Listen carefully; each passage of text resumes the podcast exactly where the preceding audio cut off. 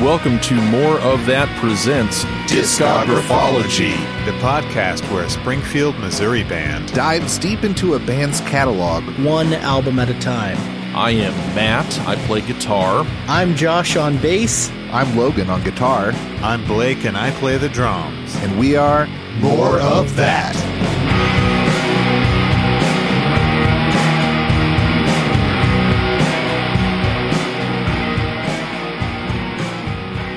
Should I say welcome again? I already said that in the intro, I guess. So Just keep it I real think you- casual.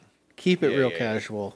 Hey, you know, start Yeah, off Lo- with a- Logan, you, you got a better radio voice. Why don't you start this? And then Oh, uh, jeez. oh, I gotta start. I don't even know what Pressure's to say. on.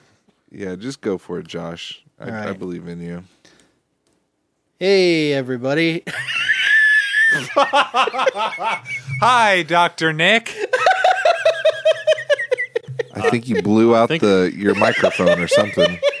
I think we're Jesus. definitely Jesus Christ! that I in. think we're I don't know why. It's just sorry, so folks. funny to That's me. not how it's supposed to go. Okay, nope, nope, nope. We're start, not starting that way. All right. Josh is a low energy podcast host.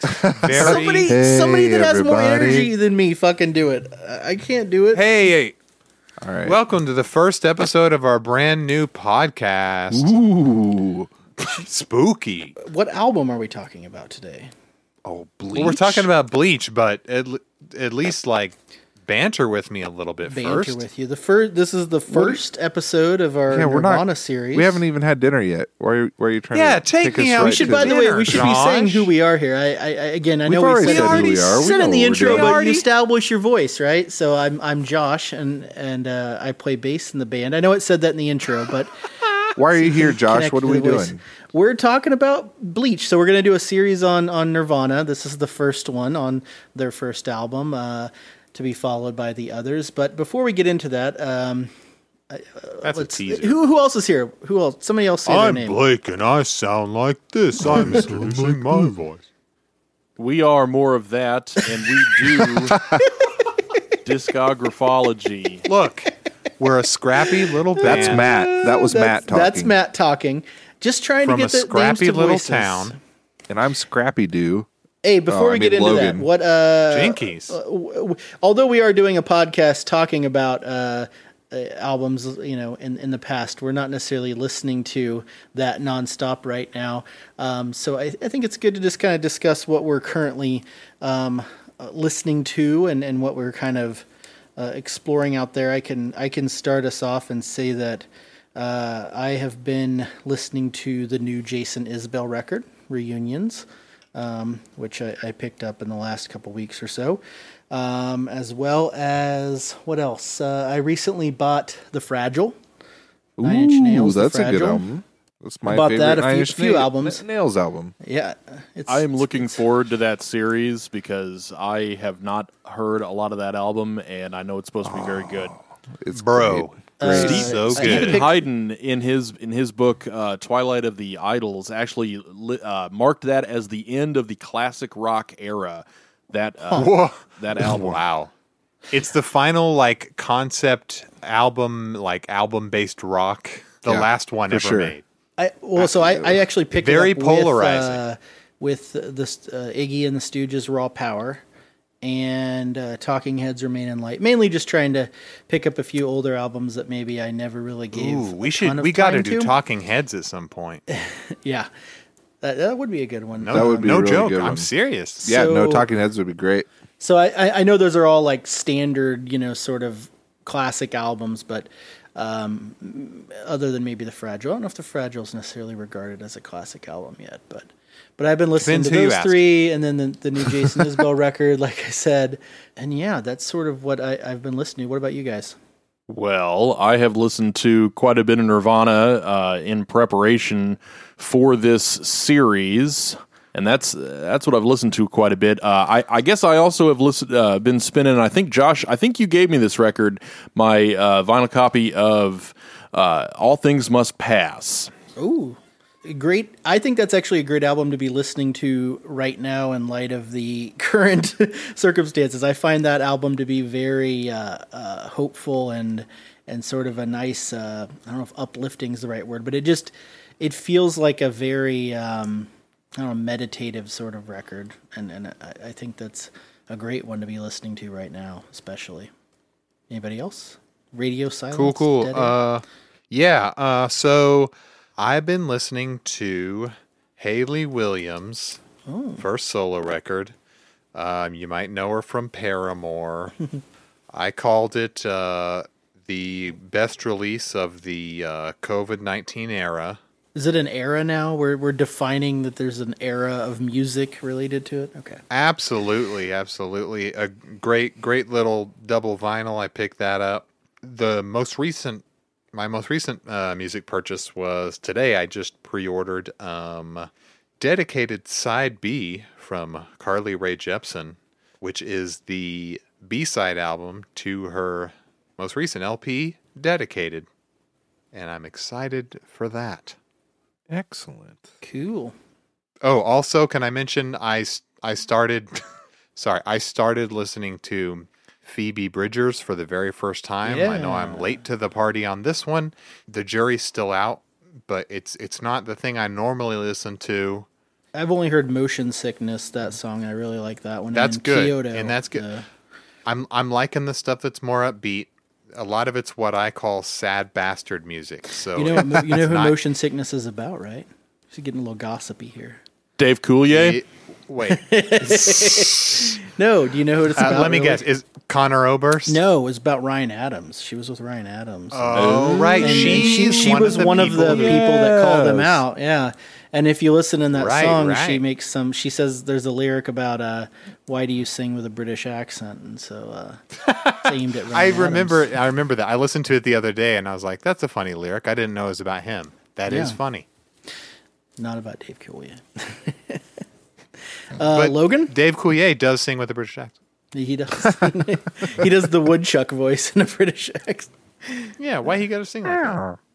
I am scrolling through what I listened to today. It looks like I listened to a little bit of uh, Nerf Herder's American Cheese album. Um, I've been listening to some Ghost, and I just pre-ordered uh, the new Zombi album, and I'm really excited about that. That's going to come out. They like a the are they like t- uh, electronic? What are they?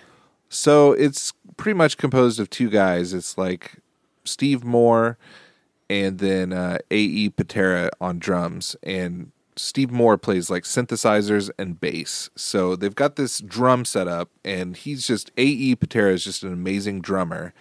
And then you got Steve Moore, who's just surrounded by like keyboards and like has a bass strapped on, and they just go to town. And it's amazing. It's like it's, it's purely instrumental. There's no vocals, and it's all. It started out and it was pretty much like a kind of like a tribute to almost like Goblin, um, that style of music. Uh, That's a good of the thing '70s horror, Italian horror kind of sound. And it's just morphed into like this crazy prog rock band, but it's with synthesizers and great drums. A.E. Paterra also uh, releases his own music under Majeure, and it, he's phenomenal. If you're Blake, anybody into drums, check out Yep. A.E. Paterra. But then uh, the only other thing I I'm really excited about, I pre-ordered the Omar Rodriguez Lopez Cloud Hill tapes one, two, and three, and apparently it's only being re- released in the UK. And I sound super pretentious saying this, but I ordered it and I'm super excited about it. It's three albums worth of music with a range of different guest spots, and I don't know who all the guests are, but that kind of stuff uh, usually ends up being pretty rare. Anything Mars Volta or Omar Rodriguez Lopez related, so I snatched that up as quickly as I could. It's awesome. Yeah, Nice. I, just listening to everybody say like what they're listening to. It's it's funny how uh, we have these varied music taste, but we are all in a band together and and play music and and uh, have some common uh, interest there. Despite you know maybe like uh, that's that's a wide variety of music tastes, but no, it all it all it all comes out in the end. Um, We are different, but we are different we are- people. we are also same. Same. Uh, hey, before we uh, go over and talk about Bleach and what uh, our, our breakdown of that. Uh, just real quickly, uh, any music scene news here in Springfield, Missouri, uh, with with the pandemic, everything's kind of shut down. Um, Yeah. I, I know, kind of looking forward. For me, I actually still have a, a concert that I have tickets to that still is apparently happening, but haven't heard anything, which is in July. Uh, Supposedly, uh, Avett Brothers at the Lake of the Ozarks, but who knows if that's actually Where at Lake of the Ozarks? Uh, the amphitheater. Oh, the. Stone. It used to be Stone Ridge. So it's crazy. Like with this pandemic, uh, the two places that I've pretty much called home or grown up, Lake of the Ozarks, Camdenton, and then Hoo boy. Springfield, is both like in the national news. Uh, unfortunately, with the pandemic, not for good uh, things. not Lake for the good that, that Avett Brothers concert, I'm assuming will be canceled very soon because they've canceled like every other tour date. Um, so for whatever reason, that Yeah, one it- is not. But Maybe they're they're keeping the Lake of the Ozarks one on the books because they they watched the news and they saw that they like to party. They do like to party. I imagine that And- band is probably like, I don't know if I want to go hang out with all these people, but yeah. in in their defense, it's usually in the summer. Like people are visiting from all over, so it's not Yeah. like usually like the Lake of the Ozarks people are having to like serve all these people that are like flooding their you know area. So, right. but uh, yeah, yeah I'm Um, sure it's been interesting. That's the only concert though I had sort of on the books for for coming up. I don't know about you guys. If you had tickets to anything this summer, maybe that got Well, canceled. yes. We were going to see They Might Be Giants in St. Louis, uh, and that has been postponed for a year. Damn, Oh my God. that would be so great. I They're wanna go to that. band. Yeah, it- yeah, I would it- like well, to go to that. Well, and it was the 30th anniversary of the of the release of Flood, and that's what they were touring on. And I, I don't know that they were going to play Flood in its entirety, but uh, but it was But they should. it's it's going to be the 31st anniversary when when we get to go see them. wow, man. that's pretty incredible. I, I saw them at the pageant a few years ago, and they were really good. I would love to. I've see never that got to see them, but I really want to. Blake, Yeah. uh, bucket didn't list you, band. Blake, didn't you have tickets Yeah. to something that got canceled? I do. I have some Ticketmaster woes. Um, Don't we all? My wife and I have Rage Against the Machine tickets that were postponed to July. That's a punch in the gut. it it was supposed to have already happened. Um, we haven't quite decided if if we want to go in July or if it will still happen in July. Um, but they have made a new date. Um, also holding Billie Eilish tickets, which are postponed with no uh, postponement date. Uh, So Ticketmaster has roughly I don't know five thousand of my dollars right now. I can't do the math. Oh my god, have you seen Billie Eilish before? No, I your- don't do this would be your first stadium shows a lot. Yeah, and it's I'm a little scared of a stadium of 15 year old girls, and I'm I'm I'm way in the back. Don't Dude, worry. I felt like that at uh, Lana Del Rey. Uh, oh really? totally felt like, oh my god, there are just teenagers and like Yeah. I just felt so out of place. I was just like, oh, I'm gonna stand in the back and just drink this uh, tall boy here with my wife, and we're gonna rock out this thi- Lana Del Rey. And I well, I mean that that was probably an even older crowd comparatively. I think Billie's fan base averages age about 11. Oh my gosh. So obviously, as a 35 year old man, I'm I'm very into this type of music. So, Logan, did you have tickets to anything? I don't know if you said. No, I'm pretty much just like counting on like uh, holding up, not doing anything, and being extremely boring. So That's the smart the smart Yeah. thing to do. I'm Yeah. just uh, hunkering down and uh, trying to, you know, just work and uh, work on some creative projects and record some more music with you guys. Which I should say we've we've got we've got some songs going. I'm pretty excited about. Uh, w- as a Yeah. band, we're more of that together, and we actually play in a band together. But we don't play out a whole lot, but we do record and. I We think are loaded for stuff- bear. We're ready. We're ready to rock. I think we're, We, we're we getting decided that uh, recording some songs right now wouldn't be enough, so we added a podcast on our plates as well. But uh, we yeah we are working on songs right now. We're in Beatles songs? post 1965 mode. I think we have eight eight songs we've been working on. Yeah. Seven or six or seven. No, actually less than because there's actually a couple that kind of have come about since the the quarantine, the pandemic that we're kind Yeah. of uh, have been Yeah. building. that way. Um, and, and hopefully we'll, you know, put some of those at the very end of this uh, podcast. We might throw one to, you know, lead us out, that kind of thing. Uh, maybe uh, eventually, once some of them get finished, put them on there. For our, for our Yeah, I'm- listeners that don't know, we've recorded one album together so far called Now More Than Ever, and that was 10 songs. Uh, so, and then we've released a couple, uh, we released a cover song of uh, I've Been Thinking About You by London Beat.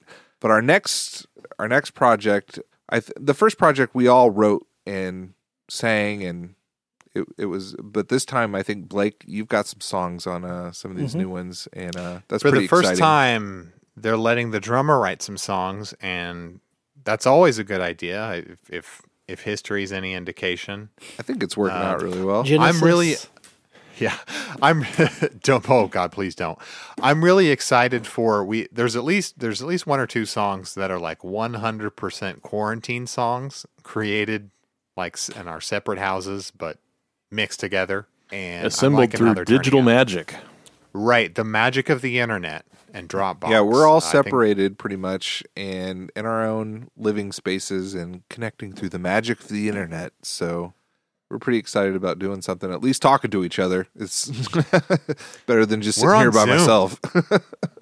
Well, let's. Uh, we're going to talk about Bleach today, and we'll go over to that in just a second. The last thing, uh, I don't know if you guys had anything else, but before we uh, go over to that, which is going to be the bulk of this episode, It's the the discographology segment where we talk about uh, a specific album. Today being Bleach. I wanted to, to throw out there uh, a fundraiser. If anyone lives, well, you don't have to live in the Springfield area, but you can you could donate anywhere. But uh, a local venue that all of us, you know, have played many shows in, the Outland um, here in Springfield, Missouri, is is needing some help due, due to the pandemic. You know, they haven't been able to do any shows. So if you go over to GoFundMe.com and just search for "Help the Outland Complex Survive COVID 19," so uh, if if you can do anything, you know, to donate or share or anything like that. You know, go go do that. Uh, it's it's it's a venue that's been around for a long time in Springfield, and uh, many many many bands have played um, shows there, either Yeah. starting out or at some point. So, yeah, and I'm sure yeah, there's, we've definitely places- all played there and Yeah, we we've all been in in a bunch of bands uh, separately, and I bet if we combined them all, we've played like 200 total shows, or probably more than that at, at the Outland. yeah, I wouldn't Yeah. doubt that at all. bit. And for our listeners out there, uh, we are going to be talking about Bleach, Nirvana's Bleach today, but we hope to go through the band's catalog, give a good research and study on on that band's discography, and then move on to maybe a different band. Or Yeah. we just basically want to go through and talk about a band's catalog, uh, what they made, how it changed over the years. Because a lot of bands they only release a few albums, or they release a ton of albums, or they have all the same members, or you've got new members, or No, yeah. So with that being said, let's uh, let's go over and talk about Bleach. This is off our first record. Most people don't own it.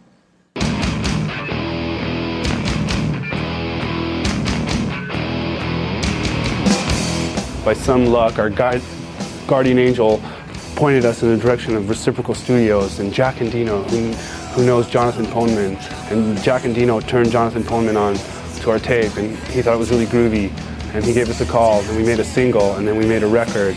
And now this, we're here today.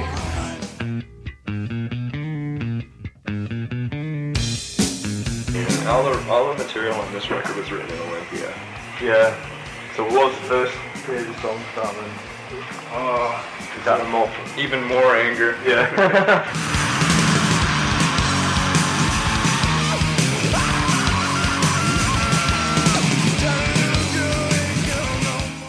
So to start off with some background on the album, the the writing and recording of the album, uh, I thought it would be good to start by kind of saying it would be it'd be too much to go into the entirety of you know Nirvana's formation and background and all that stuff. I mean, you can go look all that up. This podcast is more focused on on specific albums than maybe a whole band's history, but suffice to say that at the time of recording, Nirvana was a three piece or four piece, more on that later, uh, that was formed in 1987 by Kurt Cobain and Chris Novoselic, and by the time of recording this album, had drummer Chad Channing as their main drummer. Again, more on that kind of thing as More we go. of that More of that as we go. Uh, Matt, did you have some things to say about you know Nirvana at this point in their career?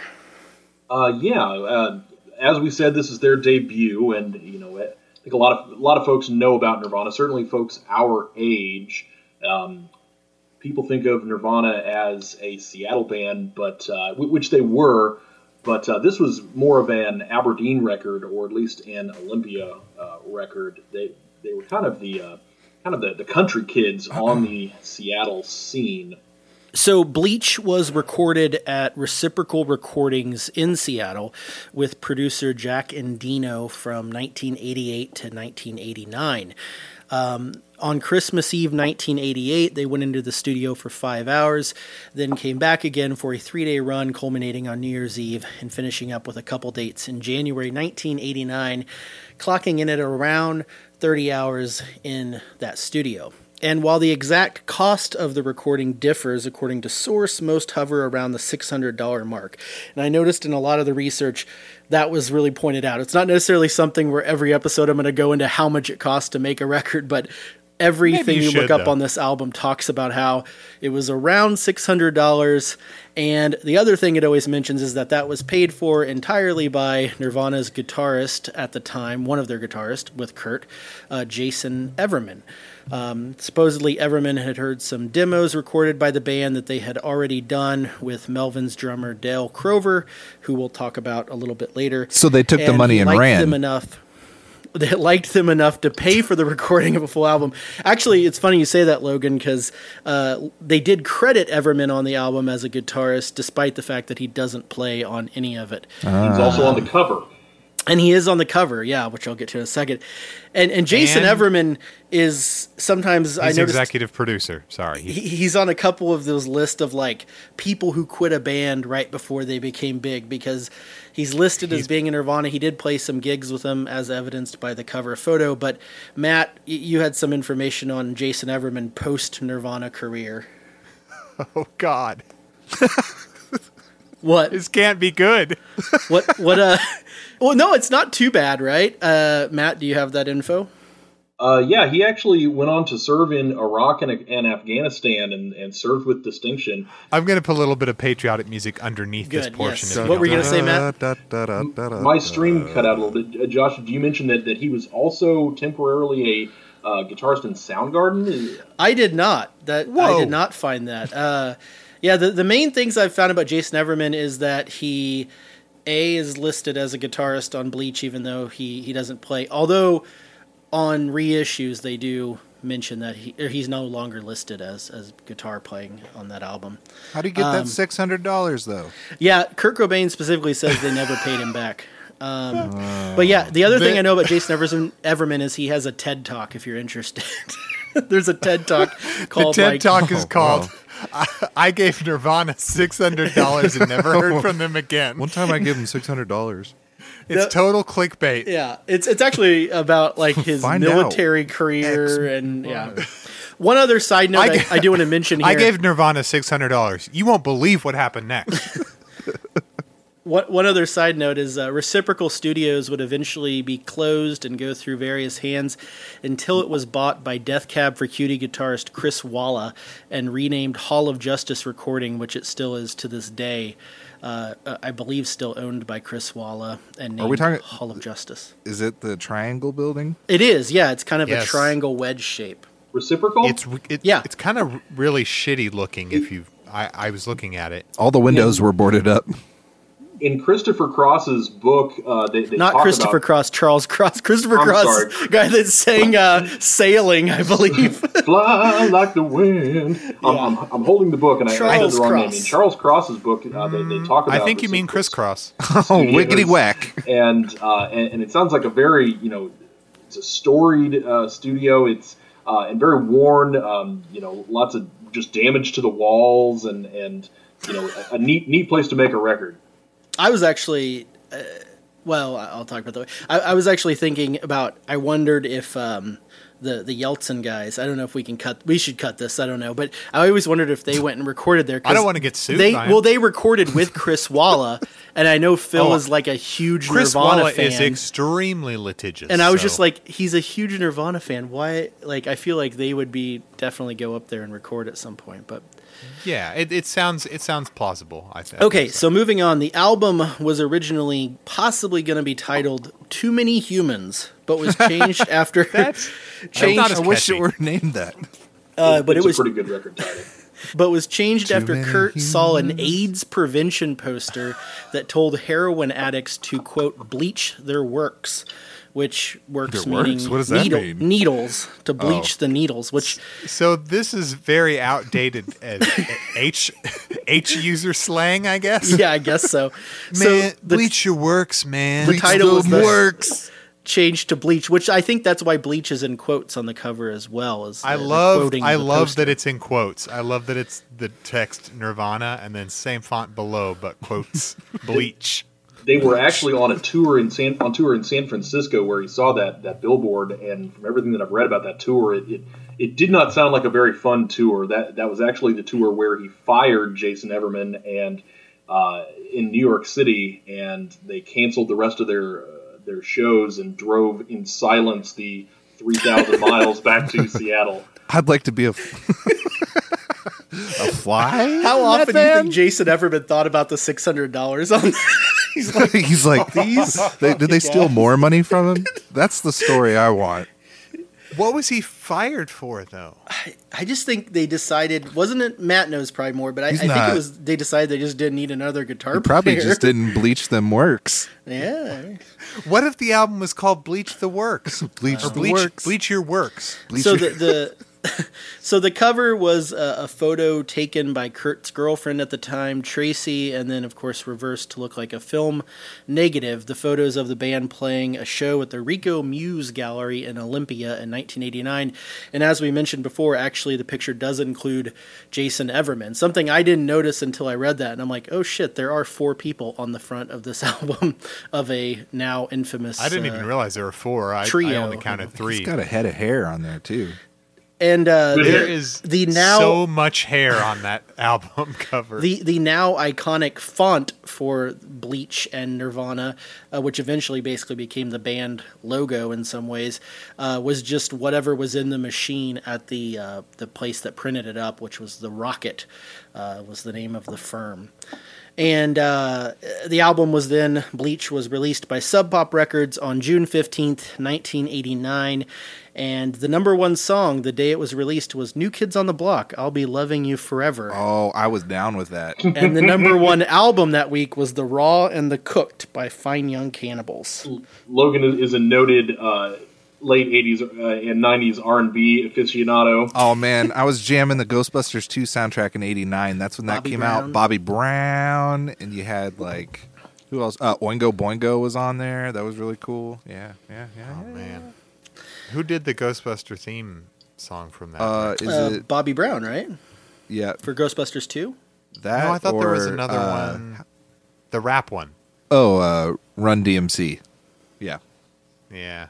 Matt, before we move on to, or anybody else, before we move on to uh, uh, looking at our relationship with the album, uh, do you have anything else on the, the writing and recording of Bleach? Uh, I don't know if this is when we want to get into this, but uh, uh, Kurt um, sent many, you know, many, many tapes out to a lot of different, a lot of different record companies, and, and uh, very really wanted to get on SST and sent multiple tapes with, you know, heartfelt letters. SST, Um, the, the label of uh, Husker Du. Ah, and okay. I think uh, some Black Flag, right? Some of uh, the f- first Black Flag. It's like a I it's, it's a West so. Coast Um, label, I think. He also uh, wanted to be on uh, Touch and Go Records, and almost titled it uh, the Touch and Go record. Which I think Touch and Go was the label of Big Black, right? The Steve Albini band, future Nirvana producer. he very much wanted to be on SST or Touch and Go, and uh, didn't really view Sub Pop as uh, the the tier of, of label that, that he wanted to, to be on. I will say, by the way, in, in doing research, like and and I, I went through a bunch of different interviews kind of around that time, pre Nevermind interviews, the, the, the handful that are out there. And almost in every single one, the thing that the interviewer wants to talk about is Sub Pop. Like, like I think Sub Pop had a reputation at the time as being like the label for this new, you know, grunge movement coming out of Northwest America. And so, like, every interviewer is like, tell me about Sub Pop and being on Sub Pop. And I think Kurt and the others are a little maybe annoyed at that. Maybe we'll find out a little bit about that in this album.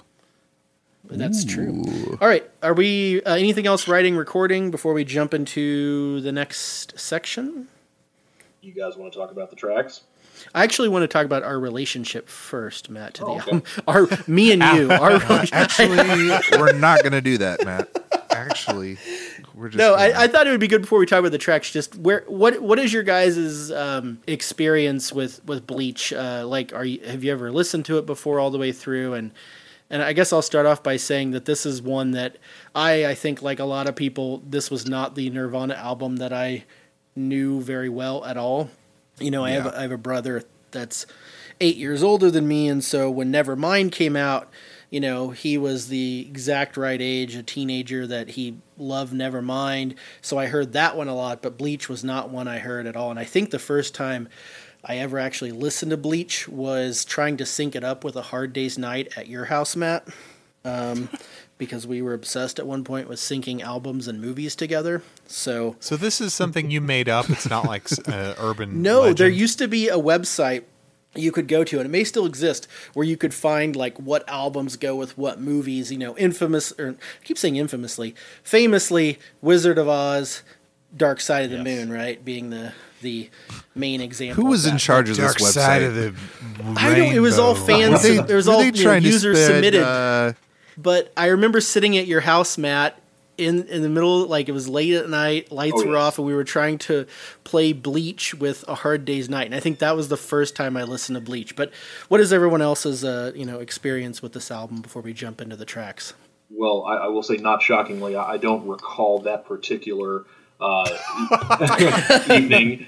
Um, I, I do remember syncing lots of uh, uh, lots of records to movies. Um, you know, I, I went through a big Nirvana phase, uh, kind of starting in middle school, uh, starting with you know what I could get my hands on uh, just on the radio. I, I, I almost want to say my my first awareness of Nirvana was uh, someone wearing a Kurt Cobain um, RIP shirt at camp, and and I uh, was was was taken by it. Um, but uh, I, I got I got Bleach in middle school. Listened to it some. Definitely wasn't my my favorite of their records, but uh, but I, I knew all these songs and, and hadn't listened to Bleach for 15 years probably, and and have enjoyed you know going back through and, and remembering some of those those ones that that, that that you don't hear as much. the first time Um, Okay, Blake sorry. heard of this was and Thank Blake, you, thank you for thank you for teeing me up, Logan. I'm going to You're talk welcome. about my relationship to Bleach. I think as a teenager, I well, when I first learned about Nirvana, as every teenager does, and it's a really big deal. I think I probably thought that Nevermind was their first record, mm-hmm. and then I think I heard the song about a girl, and I was like, "That's a cool, catchy, poppy tune that really jives with my." Pop sensibilities. I like those hooks. I like to think Man. that's how you actually talked. By the way, You're like this jives That's how I- with my sensibilities. This jives with my And I, I threw a few daddy-os in there. snapping the fingers. It, it really, honestly, I really did love the song, and that then I, of course, I figured out that it came from this album called Bleach that actually came out before Nevermind, um, and then I got Nevermind probably from CD Warehouse, the used record place, R.A.P. and I was like, "This is crazy. This is way more metal and punk than the Nirvana that I know." But I still like it for the most part. And it's it's funny that the song that got me into it about a girl is like the the the jangly pop the uh. Beatles sounding. yeah, right, right. And everything else is everything else is doom and but still cool. Most of the songs uh, are are cool. Well, don't don't right. get too far in revealing your field. We gotta we'll Oh, get to that. oh, later. I'm not. I'm not giving trophies away just yet. But yeah, that's how I got into it. Logan, what's your relationship with this album? With this album, I probably my first awareness of it, I knew of Nirvana at this time, but when I was about 12 years old, a friend of mine, Kevin, was always repeating lyrics to me and just stuff like he would sing it or I'd hear him and just like we'd be Very in line cryptic. together at school and he's just saying stuff like you know, pessimistic, apocalyptic bastard, and like, and I'm like, what are you saying? And he's like, oh, downer, man, Nirvana, and I'm like, what? And so I would just hear little clues from him, and then at a middle school dance, I remember one of like this. he was an eighth grader and I was a seventh grader, and I was scared of the guy. I, th- I think he was my bully, uh, but he would he went up to the the DJ and specifically asked for them to play "School" by Nirvana. And the next thing we knew, like That is the he most played punk rock school shit I've and ever like heard. everyone stopped and like this guy and a small handful of people regrettably myself included may have started slam dancing in the gym That that makes me think of I remember a middle school dance where the DJ started playing Bush.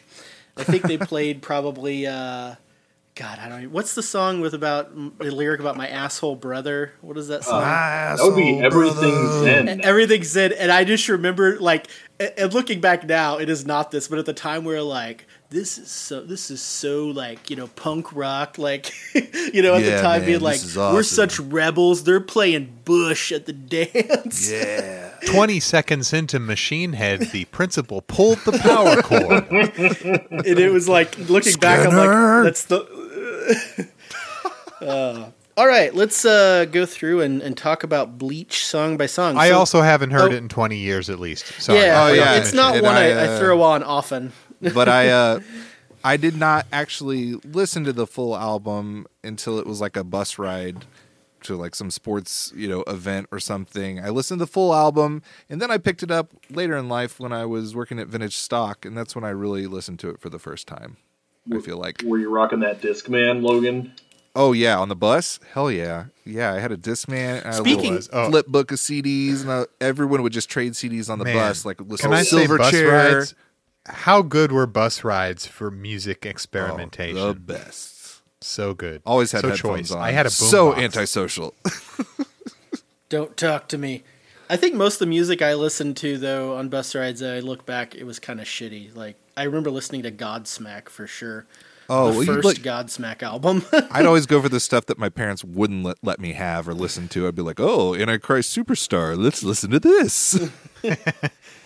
Uh, that was that album was my in my Honda Civic. That's mostly where I kept that one. I, I think when we do the Marilyn Manson breakdown, which I would totally do, um, I, I'm I'm excited to talk about my memories of Marilyn Manson because I, I have some very we know you were terrified of him. I fucking was terrified of him. Still has right. nightmares. Are we Still- uh, ready still to are. jump into the Yeah, album? this fifty-five-year-old man's coming for me. Uh, Yes. Yeah, let's let's listen. How did everybody listen to it? Uh, I, I had I, I no longer have the CD. I sold most of my CDs, but I do have it on on digital. Um, how did everybody else listen? I listened on on vinyl, which it was not a uh, thing like I went out and sought after a copy of Bleach on vinyl. I'll kind of talk about my thoughts on that later, but I uh, I just happened across it and, and I didn't own Bleach, so I picked it up. So I actually listened to it on on vinyl and then a little bit on Humble brag. Spotify. I have it on iTunes because I, I'm uh, old. I'm pretty sure my CD of it is in an enormous CD wallet in a closet that I didn't want to get to, so I just I queued it up on Apple Music and listened in headphones. Um, there may be better ways to listen, but it was all right. I don't think so though. That's that's the way to go. Pretty So pretty decent. We, we rip. all listened to the version uh, that was not the original version, right, Matt? We listened to the the reissue, which has a couple tracks added at the end. I, I believe just one track. Well, just one? Okay, I thought there were just, two. just Downer. Yes, just Downer. Let Logan Logan was Oh, mentioning that makes Downer sense. earlier. I, I'm sorry, no, you, you you're correct. It it's missing Downer and Big Cheese. Yeah, I was gonna say I thought Oh. they added two Yeah, on I thought all there was subsequent two. reissues, along with taking Jason Everman's name off as the as a, money. as a guitar player And his money. and just thanking him. Six dollars. All right, so let's uh, get into the album track by track, and the first song on Bleach is Blue. And uh, just, I I guess, is this drop audio sample here, Blake, of Blue? What what if what, What if, if? I dropped Eiffel 65? now listen up. Here's the story. That'd be pretty good. and pissed everybody off. No, it's B L E W. Don't get it twisted.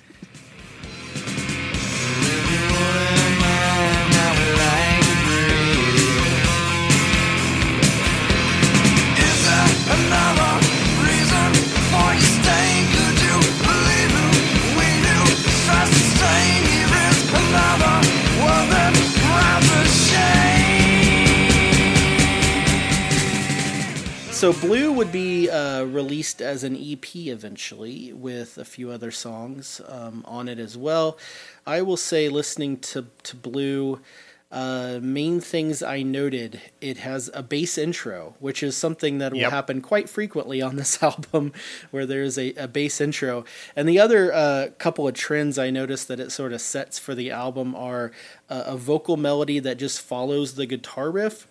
That's sort of something I noticed that is a, a frequent thing on this album. And that's where, that's very uncommon for Nirvana, right? Like Kurt Cobain just doesn't do that. but like it's blue. It's very like it's the the guitar riff and the vocal melody are lockstep at, at least on the verse.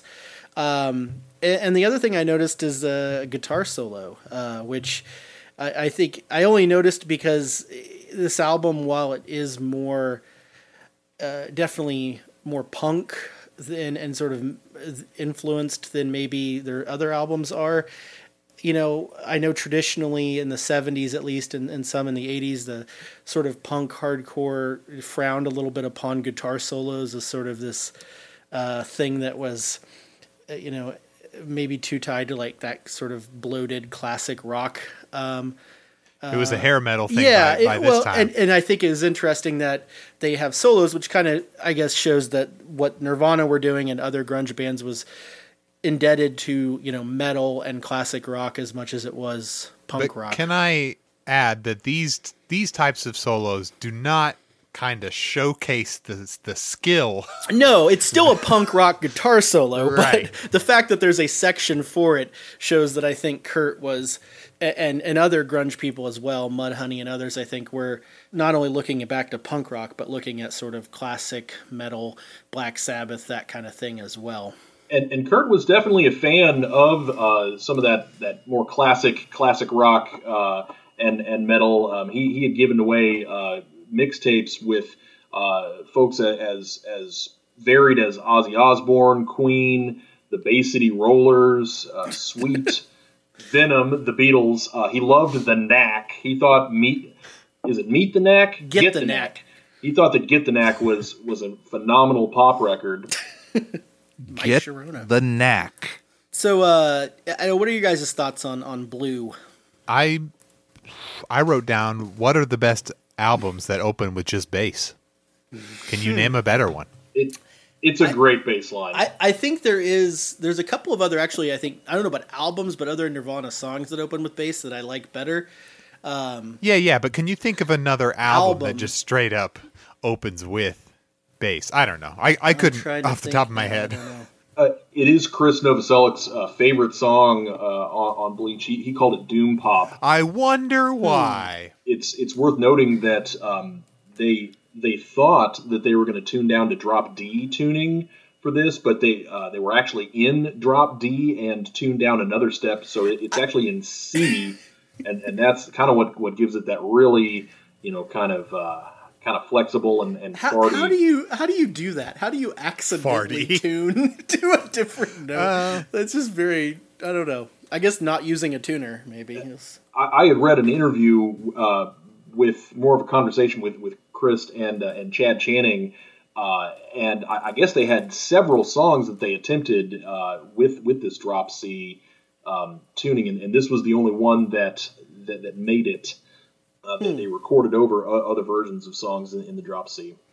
I would love it if they kept accidentally doing that. Like they would go, and eventually they get to where it's just the strings are just rubber bands. it's like, oh god, guys, why are the strings so loose on my guitar? Just keep tuning down accidentally. Josh, you had mentioned the the guitar following the the vocal line, and, and that is uh, of course correct, and, and, and I noticed that as well. But uh, I, I am just really all about the the little seventh chord that he goes to um, at, at, the end of each uh, each kind of phrase. Um, just really kind of swings it up exactly. Like, that thing. that that would be the one. We don't okay. need audio samples. Blake, you're gonna. Yeah, I'm. I'm actually just... gonna do them all with my mouth. Yeah, yeah, yeah. I I was looking at um I was looking at lyric lyrics and like lyric videos on YouTube today, and uh, a lyric video for this song uh, came up with a thing at the end that said, "Kurt Cobain, 1967 to 1998." and I was just like, wait, what? They didn't even research. They just were like making no. the video and like, don't have time to Google. It's like, it's some Zoomer who learned about Kurt Cobain yesterday. Um, speaking of lyrics, uh, I, I, know Matt, you, you had some thoughts on the the line about uh, give me uh, something that. What's the line exactly? Something about rhymes with shame. Matt, what is that lyric? It, it's here is another word that rhymes with shame and uh, I, Kurt is, is was famous for um, really kind of not writing lyrics until the last possible second, which is which is something that, that endears me to him because I'm I'm very similar. Didn't he claim he wrote all the Bleach lyrics the night before they recorded? I, I believe so. Yes.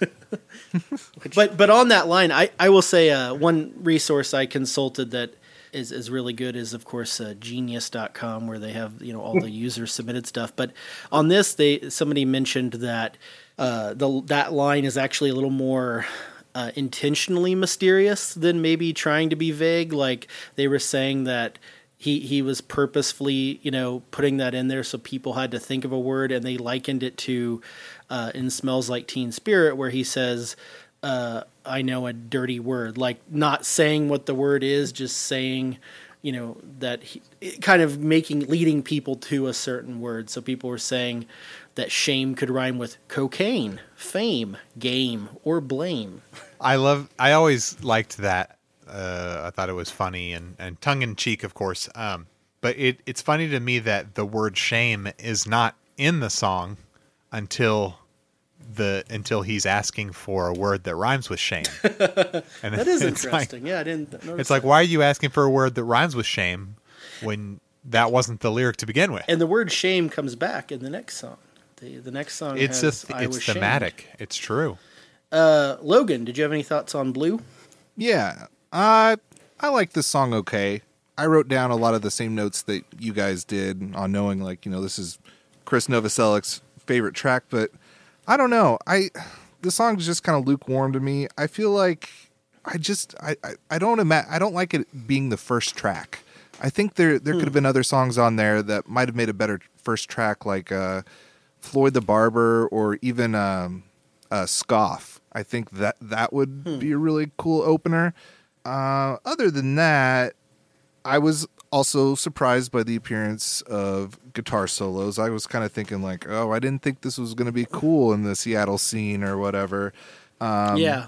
But you guys kind of fleshed that out a little bit more. But I think my, I was just kind of like, nah, this is okay. I wish it wasn't the first track. So that, that was kind of my one thing. I, I, I agree with you a little bit on that because one thing I one issue I have with this album, and I guess we'll get to it later, is it's very repetitive. I feel like a lot of the the melodies just it repeats the same things over and over and over again. By the way, right mm-hmm. now there's someone if anyone's listening to this that is a huge Nirvana fan, they're probably screaming at me about uh, to to diss this album, but it's just I don't know. Oh yeah, you probably shouldn't listen if you're if you're like super yeah. super into the minutia. you're you're not going to be happy with us. yeah, but I it, it does get a little repetitive, I think. But I think of the songs that are repetitive, I like this one better than some others. I think you're right there, Josh, and and it's it's a very conventional chord structure, and and it which my, my feeling, and, and this will be a theme I think throughout every one of these shows about Nirvana that we do. You know, my, one of my favorite Kurt Cobain songwriting traits is how he's always got a, an interesting chord progression and, and, takes it somewhere where you're not expecting. And, and I, you know, all the sonic components are here. You know, it, it, sounds good, but but it's it's just a pretty pretty conventional uh, conventional song. All right, let's go to the next song, which is Floyd the Barber.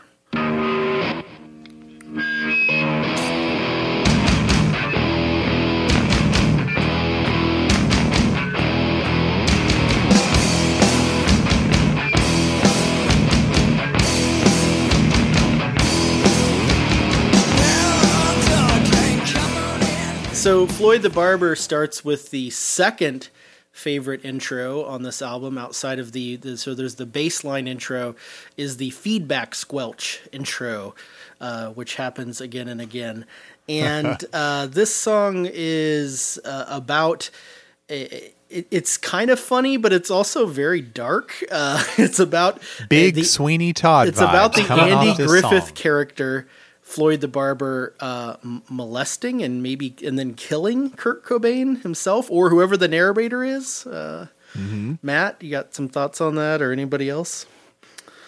I, I know I just teed you off. With I do have some about thoughts, What, are you, what are your guys' thoughts on an Andy Griffith character molesting Kurt Cobain? That's a very Well, let's see here. Uh, Oh boy, this song is a is a handful. Yeah. and quite dark and weird, but also funny. It's dark, Uh, but then it has the word pee pee in it. I, that's exactly what I was about to say. Like it's it's. Did he really just say he put his pee pee to my lips? I will say, not my favorite weird lyric on the album. I don't want to reveal it yet, but there's a lyric later that when I was looking up the lyrics, yeah, I was yeah. like, holy shit. Uh, but yeah, PP is a weird one. Um, the, the it just kind of destroys all the all the all the machismo of of hair metal and all that is is erased with this th- that yeah, one line it- this about the this song I do have to and say, I love it. I of love almost that. all of the songs on this album, the intro to this is is one of my favorites because you're right, it is just it's just a very heavy kind of badass Oh, intro, just the dur, dur, dur, you know, the- plodding, plodding Yeah. drums and sludgy guitars. Yeah. and- It's it's funny that you mentioned Logan both plotting and or and sludgy uh, drums. This is the first uh, Dale Crover uh, song. Well, I was on- gonna. I was wondering. Ah, from Melvins. yes, yeah. yes, uh, of of the Melvins, um, and he was just coming off of their uh, 1987 debut. So the, there there was a session with Dale Crover earlier in 1988, right? And then they went in later with Chad Channing in '89. But some of the songs from the Crover sessions are on That- Bleach, that and this is the first one you're saying. Okay. That is correct. Yeah. What do we think about the difference between the Dave Grohl sound and the sound of, of, of the drums on this record? I think I I don't I the the drums on this record sounded fine to me, except for there are a couple of songs where you can kind of.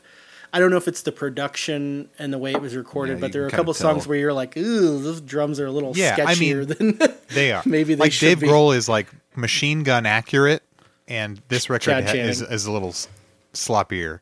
Chad, can you imagine having a drummer named Chad Channing? Like if they if they can you imagine if Nirvana kept a drummer named Chad Chan? I'm imagining Channing Tatum, Channing but with like they, a more. they went they went through like a million goddamn drummers. I'm sure Matt has that info. I, I think I've got them all listed here. Uh, we're We don't need to name them all. Just how many are no, there? No, you don't. We're so Can replaceable. count because there's so many. Yeah, Blake being the drummer, very. We are so. I actually don't think that's true. Like, I feel like finding a drummer is one of the hardest things to do.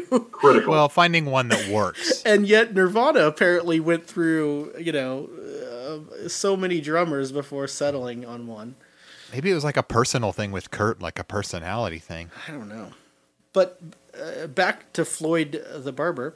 Uh, yeah, musically, I, I really like this one. Just sounds so heavy and mean, but but lyrically, I just don't even know what to think. It's it's like you said, kind of a mixture of this comical thing with I- yeah. just like something. That's I do love how it's though. so so masculine musically, but lyrically it's like Andy Griffith put his peepee in my mouth. yeah, it's which and and and, and making it maybe even it. darker. I found a an NME uh, article from Britain where the journalist said that supposedly, now who knows if this is true, that uh, when Kurt Cobain was found. Uh, when his body was found, that he had been watching Andy Griffith reruns um, at the Oh, time, no. and that's sort of weird, given that this song is about a character from Andy Griffith. You know, Eh, they might have him. just happened. To, that might have been coincidence. It probably as, was. as as much as that they play Maybe those. TV was just on. Kurt famously loved to watch TV uh, when when he was living with with Tracy. She was supporting him. Uh, this is from from Tracy being his girlfriend at, at the time of Yes, Bleach, yeah. from from uh, Charles Warren, Cross's book. what's her uh, name? Warrender, Tracy Mar- Marander, Mirander. Mirander, Mirander. Anyway, Tracy what, go ahead, Matt. What There were you saying? she, she was supporting Kurt. Uh, they were living in Olympia at the time, and she, and she worked at the cafeteria for Boeing with Chris Novoselic's girlfriend at the time. Um, and and Kurt would uh, just sit at, at home and play guitar and, and watch TV and do art projects, um, you know, and just just crazy stuff that, that he would continue. You know, you can see a lot of it on, uh, you know, the the the back of the In Utero uh, album i- is a collage of fetus parts that uh, that, that, he, he assembled, and we'll drop it in. I've, I've, I, I didn't have it, have the quote ready, um, but uh, love to love to sit and watch TV and play guitar, and, and I can imagine him watching Andy Griffith in the middle of the day and, and having these you know this kind of fantasy of of violence uh, amid the the idyllic setting um, that, that was depicted on the show. Well, it doesn't make you want to go get your hair cut. I tell you what. I think it's about being shaved. If we want to get real, technical. Well, he, he says I was shaved, and this is I where was- shame comes back because he also says I was shamed.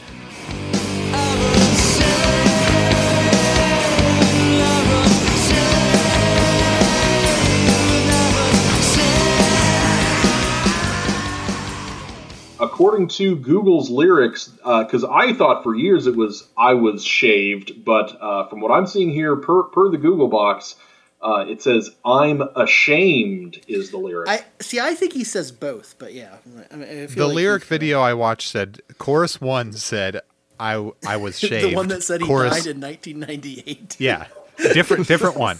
Chorus one it said shaved. Chorus two it said shamed. I'm not making that up. Which again, as if hey, that changed. that says he put more thought into lyrics than yeah. than maybe like it's almost he- he impossible to know. I don't say. know if there's an official account of, of this or Yeah. not. All right. Uh, th- Wait, can I say one oh, last yeah, thing sorry, on go Floyd the ahead. Barber? All I can think about is when I hear that song is Tommy gets his tonsils out. You know that one? The replacements, yeah. I do know that one.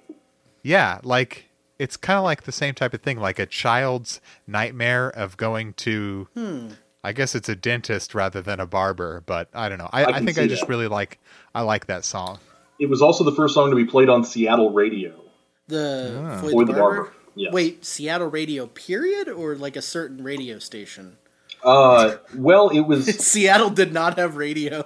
No, no, the It- first Nirvana. it was the first Nirvana song to be played Oh, on I Seattle thought you were. It just saying like- first song period on Seattle radio. Like Seattle failed to have radio until In 1989, 1989. they finally put up uh, radio towers. Someone heard Nirvana and was like, "We gotta get something, some way to." They were the this first ones on the radio in Seattle. Yeah, it all was these the- all the these lumberjacks station. got. That's an interesting introduction to Nirvana, especially since it's not the the single from this album that they chose to release. Imagine that being the first song you ever heard by them. I like the uh, subtraction of instruments at the very end. How it just kind of like subtracts out. I, I it's like that. you know, everything's going, and then what? The guitars stop, and the drums are ba- and bass are still going, and then the bass drops out, and it's just drums. Yeah, I don't know. That was cool. Yeah. Any like that too. I other almost forgot. thoughts on Floyd the Barber before we move on? No. Cool. PP. PP. All right, the third song is the one that uh, most people know from this album because it was played by them at the Unplugged recording years later and kind of became uh, a hit somewhat off of the Unplugged version, and that is About a Girl, which, which Kurt Cobain says he wrote as a jangly, quote, jangly REM type pop song and uh, also says in some interviews that basically felt like it was it was maybe risky to put on the album given how poppy it was compared to some of the other songs at the time.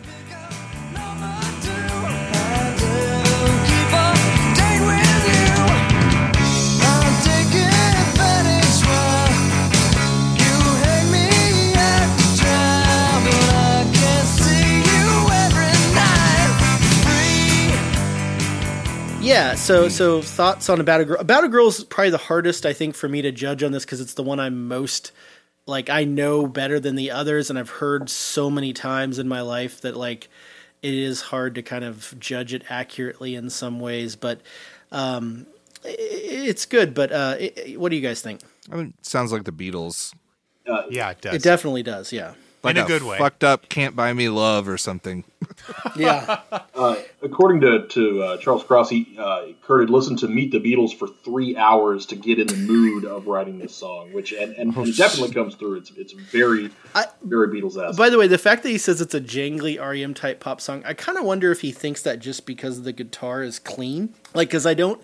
I mean, I mean, other than the fact that it's not an overdriven or distorted guitar, I don't think there's necessarily anything about it that like screams REM to me. But it is jangly. I mean, jangly is accurate. slightly yeah, it's jangly. because yeah, w- when a band that usually doesn't play clean um, turns the distortion off, you they usually call it jangly. Like I've done that a thousand times in, in bands I've been in. It it just it's just the the vocabulary that comes up. So yeah, it, it fits. I, I do wonder if this is the type of song that Kurt wanted to play more of because I know that around this time he was also they had been playing live uh, the songs "Been a Son" and "Sappy," which are both fair, pretty you know pop kind of songs, and I, I just wonder if he wanted to do more of that kind of thing, but instead felt pressured to do something more loud and aggressive. Um, I don't know, Matt, what were you saying? this was one of the ones that he wrote pretty late in the process. Some of the songs on this on this record, Downer was one of the first songs that he wrote, um, uh, and and was in uh, on the Fecal Matter Yeah, I was gonna say Fecal Matter, his original band name. yeah. They should have gone with that. I think it would. Why didn't that? Why didn't that stick?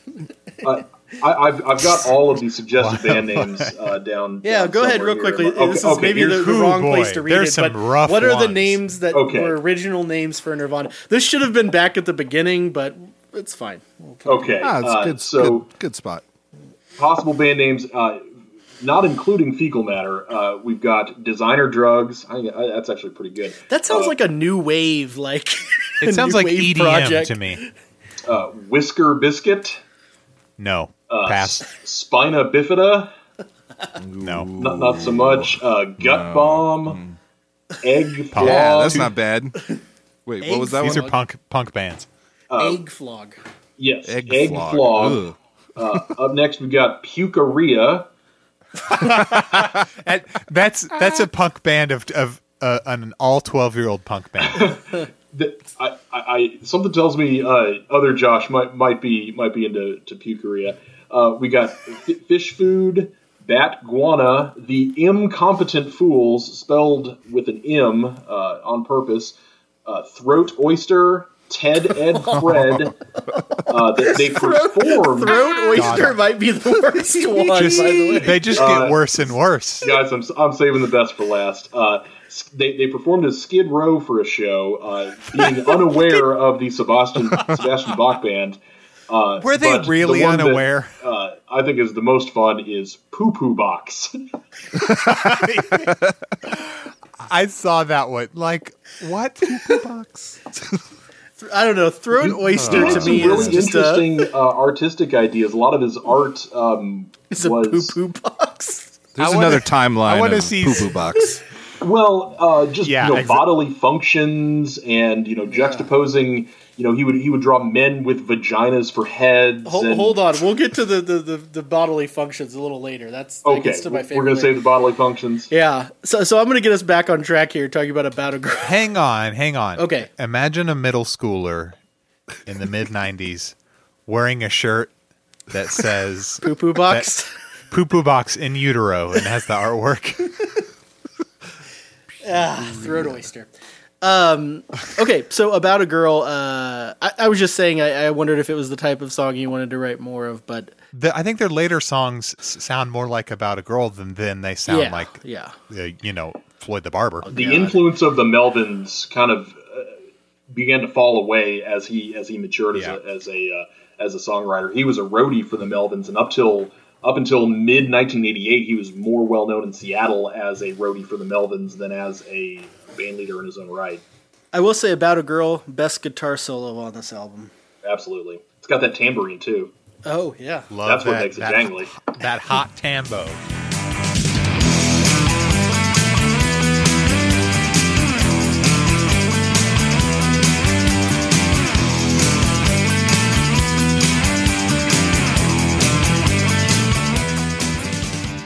Uh, so, uh, what do you guys think? Other thoughts on About a Girl?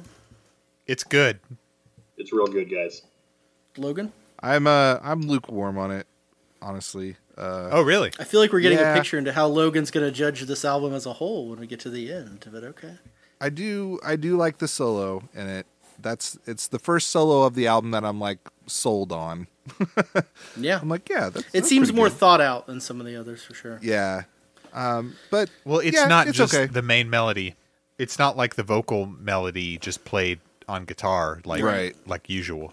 The old Rivers Cuomo? I guess it'd be Kurt Cobain that Rivers. Yeah, I think Cobain did it. For, Okay, uh, next up is School. Uh,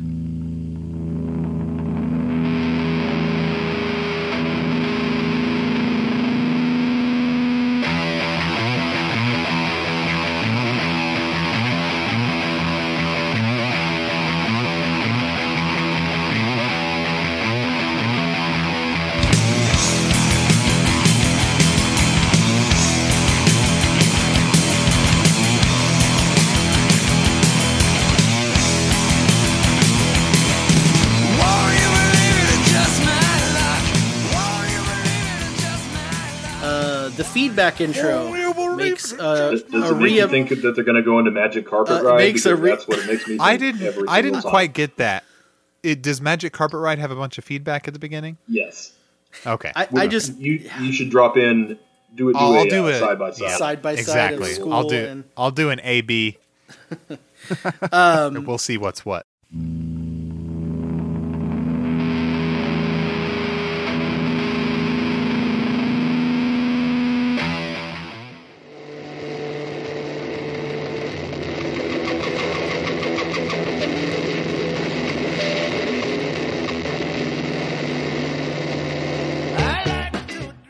This is uh, the other notes I had on this one. Uh, it's another song with fairly repetitive lyrics. Uh, it's like some of the others. Another guitar solo shows up. Also, I, I, I maybe I'm hearing it wrong, but is there a double kick drum on this song? I feel like there is.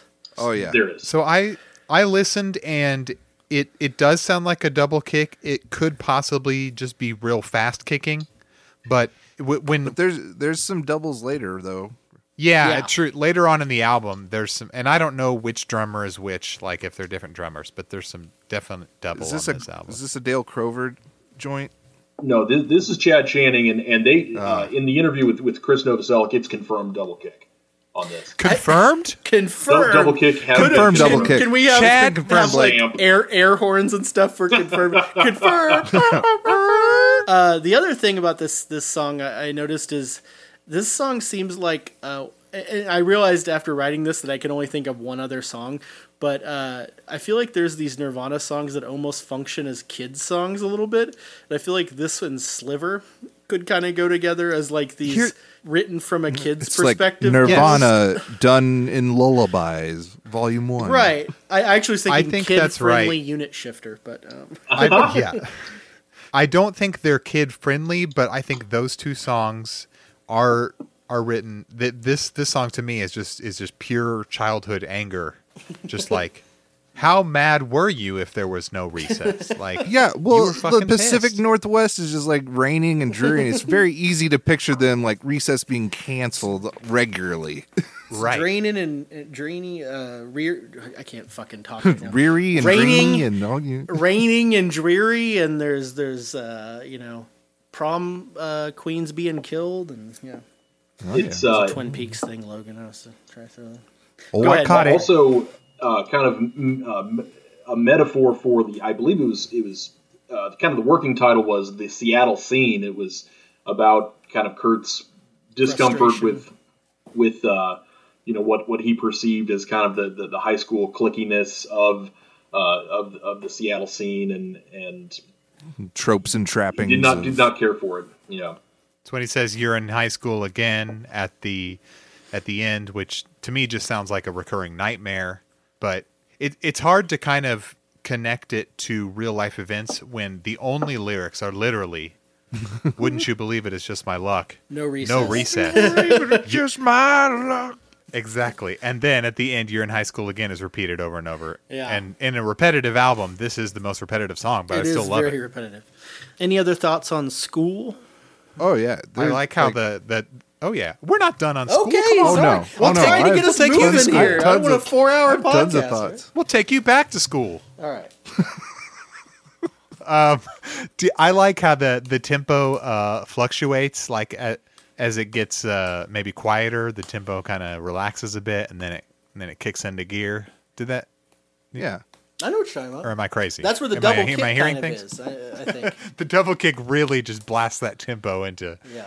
I think that this is the best Chad Channing drumming on the record, and, and uh, to me, the, the the drums, especially here, are, are really high in the mix as well. There's a lot of drum. Uh, Yeah, you can tell a drummer mixed this record. Was As- Jack Endino as- a drummer? As a no, I don't think so. But as a drummer who mixes records, I have a tendency to mix the drums too high. Maybe now I'm overcompensating and mixing them too low. But that's just what I think about when I hear high mix drums. Uh, Logan, what were your thoughts on school? I mean, I I pretty much said them. School I, I think that this is one of my favorite songs on the album. Uh, I love it. It makes me think. It's the first song I ever heard from Bleach. So it and hmm. like that school story at middle school dance that was kind of Oh, ingrained into my memory. And I was like, yeah, it was just perfect because it's like we're in school and they're playing school, We're playing and school. so, And it's like this no clicks. recess. Like And it's take like- that. Yeah, yeah, and everyone else is just standing around watching. Like, what is this? We And don't like, get recess. Yeah. we don't get recess. We get to dance. But the it's gym not like there are clearly clearly stated lyrics that are like anti-school. It's just complaining about there being no recess. Yeah, and the, the minimal the minimal lyrics do paint a like a picture of a thousand words or something. Wait, that doesn't make sense.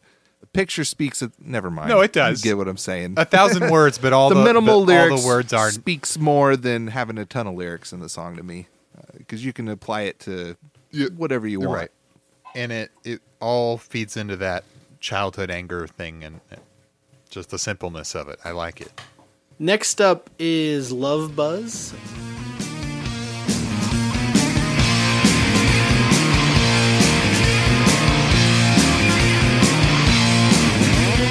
Would you believe me when I tell you you're the queen of my heart? Please don't deceive me when I hurt you. Just ain't the way it seems.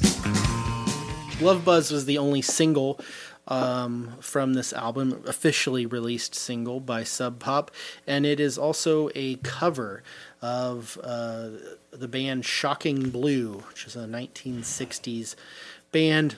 you And may, I listen to that you song. may know them It's from pretty cool. their uh, their hit uh, "Ladies Razor" commercials. That was their Venus, their big right? song was so- Venus. Venus, yeah. So as far as shocking blue covers go, I think I prefer the Bananarama one, which was Really? I believe Okay. wasn't it the Bananarama cover They did Venus, they yeah. used in the uh, Venus So Uh, the commercials, I mean? I, did want to mention that uh, the lead singer of Shocking Blue.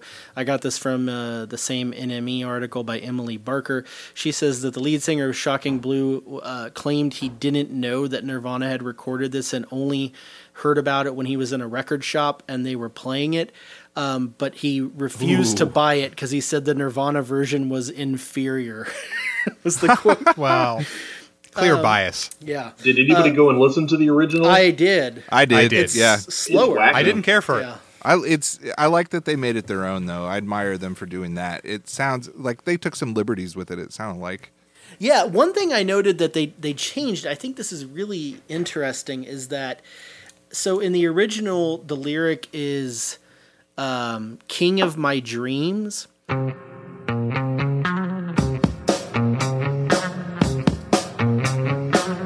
You believe me when I tell you you're the king of my dreams?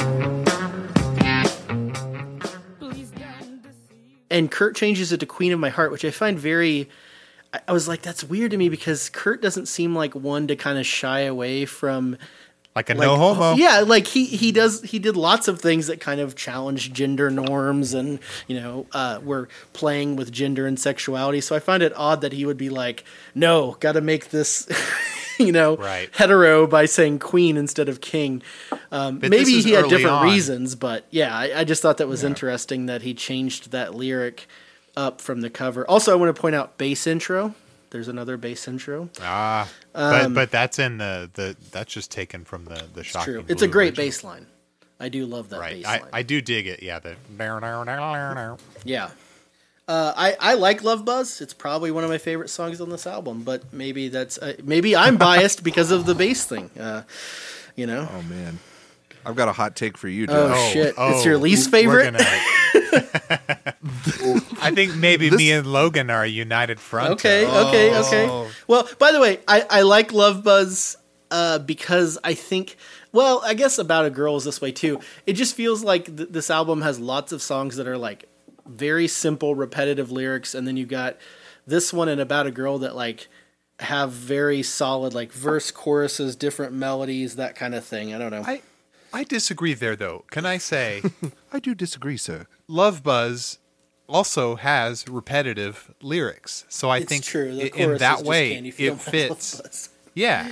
I- I- and then it repeats the verse again, I think, the same verse. It, I think it it fits does, on yeah. this album, I think, because of that.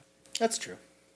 this was one that they'd been playing since uh, mid 1987, and uh, everything that I've read, it's uh, lots of people talk about how good it was as a live track. Uh, you know, and Kurt would would would play kind of the, the solo noise section on his back on the floor, and and um, it was it was a big big crowd pleaser at, at shows. I It's do a like the you had to solo be there. section. It's pretty rad, and it's more in line of what I would imagine Nirvana to do with a solo. I don't know, it, but it, it's definitely I dig the solo in it. I'll say that. Yeah, it's probably the best section. The the parts before and after that, I'm not so hot on. Okay, so what's the Yeah. hot what's the hot take here? Is it your least? Do you want Uh, to say it's, it's- your least, it's- or wait? Do we want to save that for It's the end? probably No, yeah, we can say it now. well. i l- let him I'll say just- his piece. okay. I just think I said this is. I didn't say it's the most, but I did say it's it's almost the most skippable skippable track for me.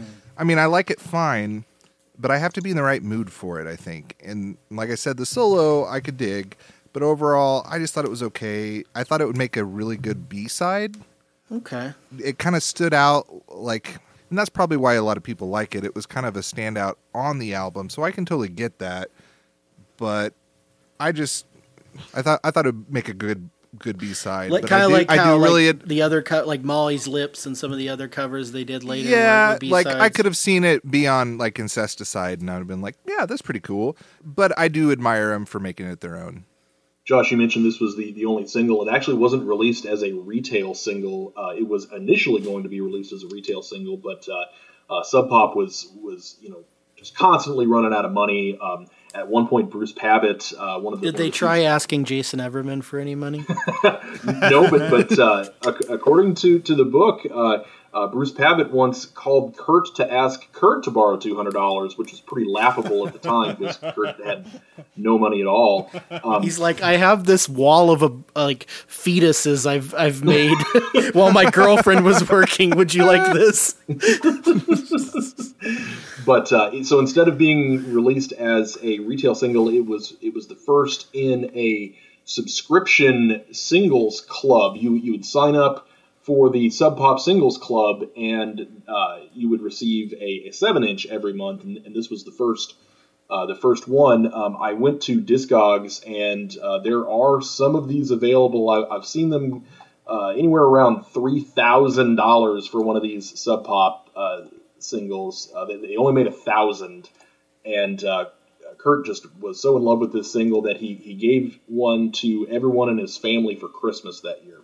Wow. I'm trying to imagine cool. giving family like CDs that I made. Like I can't imagine doing that. Being like, "Here's for Christmas, everybody. Here's a CD I made." They'd just be like, "Ah, thanks."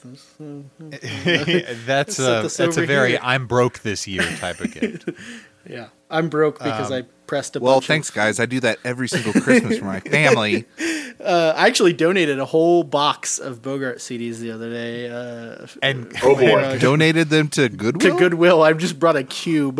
what do you think they're gonna do What with is- it? I Like, what don't know. Goodwill? I have five cubes in my garage. One- I was like, one of my take a cube, throw it to Goodwill. Is finding local music in uh, like thrift store CD bins.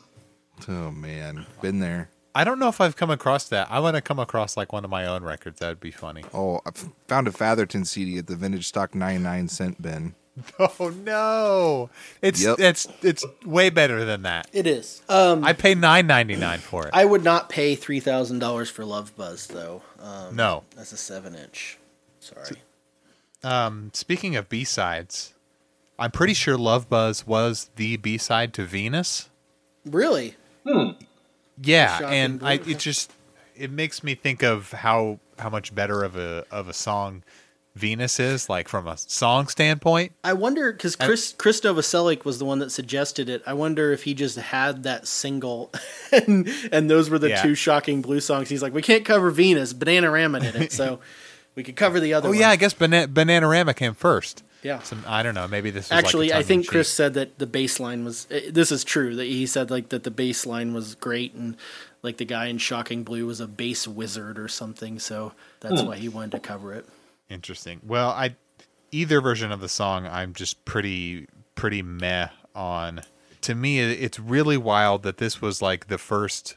Was this the first single? Well, Floyd the Barber, as we mentioned, was the first played on Seattle radio, but That was their first radio airplay, but this was this was the first single. It's it's just a weird.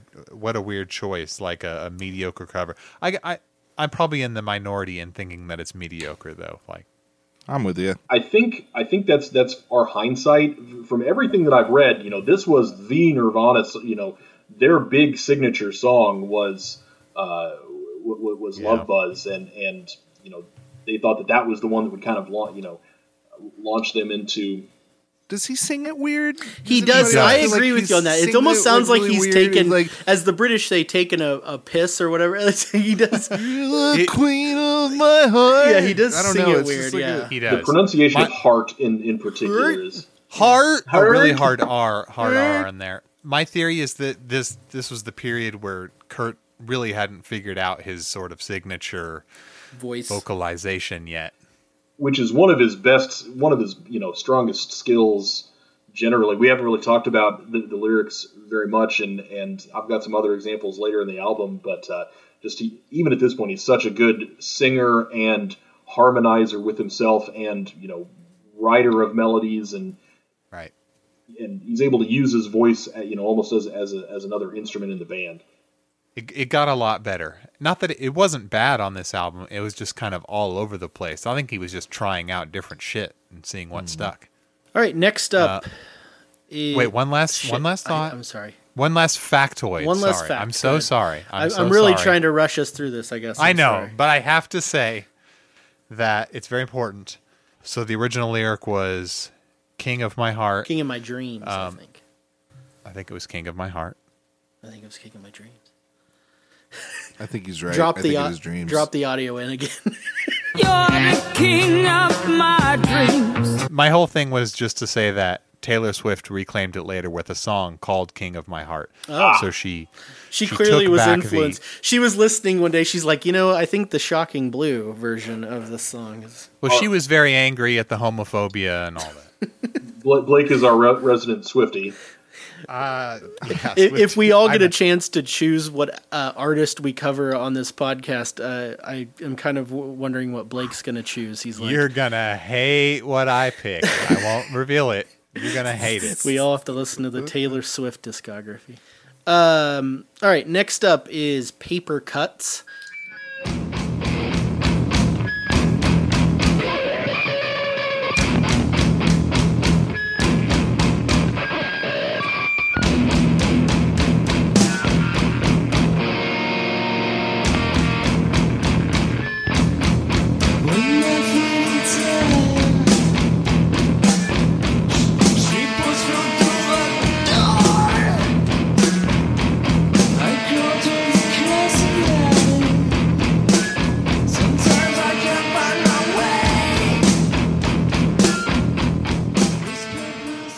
Once again, feedback as the introduction to the song.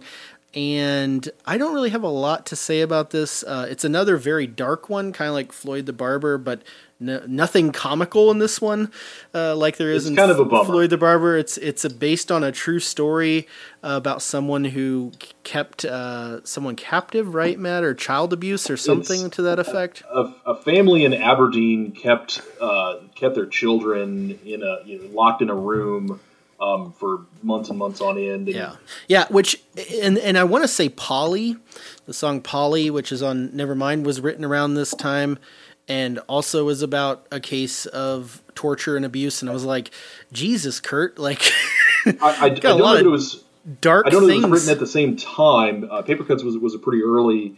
Uh, early Nirvana song. I, I think Polly might have came around uh, at least a couple years later, but but but I, I have seen that parallel made, and you know I, I almost kind of view it as a it's almost a murder ballad, um, in the vein of a, of a murder ballad. Torture ballad. yeah, it's Or- it's or rough. true It's crime it's ballad. rough. It's it's it's not a lyrically not an easy listen when you actually look at the lyrics to this song. One thing I did notice, and I don't know if you guys looked at this, uh, I, I didn't know this until I looked the other day. They actually sing Nirvana as part of the lyrics. Hmm. Yeah, I, I saw the that in some lyric. some written lyrics online. It's like, it's like which came first, that lyric or or their band name? Because we knew they were tossing around a lot of other band names. The original lyric was about throat oysters. It was about poo poo box. I don't know. This one's kind of one note for me. I, I can appreciate the chunkiness and I can get behind some of those Kurt vocal wails and I like the dissonant guitars, but otherwise it's just kind of one note. Th- this is my least favorite song on the the first side of this album. I, I have to say.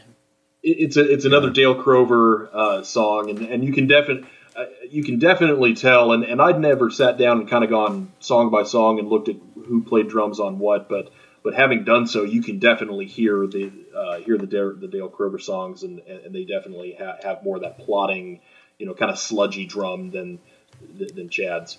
Is this the one Josh said sounds like a, a sitcom's idea of a No, doom metal or wait, song? maybe That, Matt. that was my note, but I, I just Oh yeah, yeah, yeah. I, I feel like this is you know if, if somebody wanted to make like a parody uh, Yeah. met, doom metal song, they, they would do something like this. I When when you're you- kind of right. I read mean, that, just- I laughed. Yeah. I was like, "That yes, yeah, that does sound." It is like pretty funny.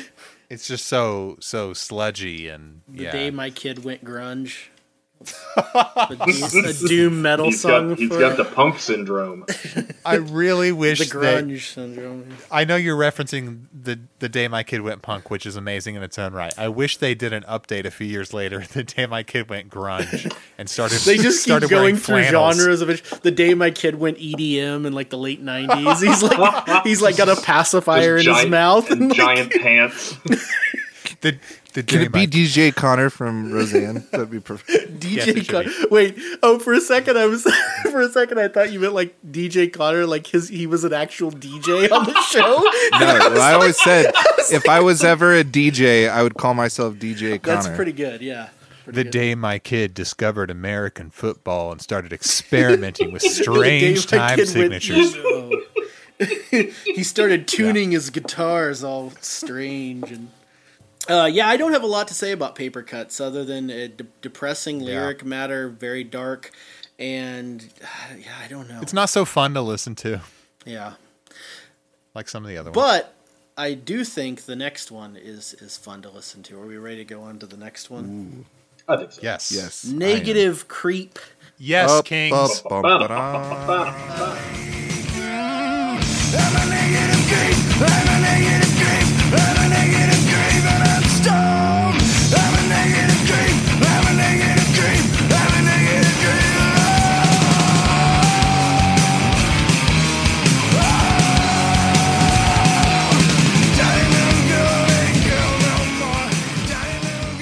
Opening little riff yeah, there. uh, again, feedback intro. I have to say, um, and I, I do have a, a, a memory I want to share with this one. So going back to we're talking about syncing a hard day's night with uh, Bleach or Oh, attempting boy, it. here we my go. first memory of this song, and I just for some reason can't get it out of my head every time I hear it, is if you do sync up Bleach and Hard Day's Night. I don't know where you have to start.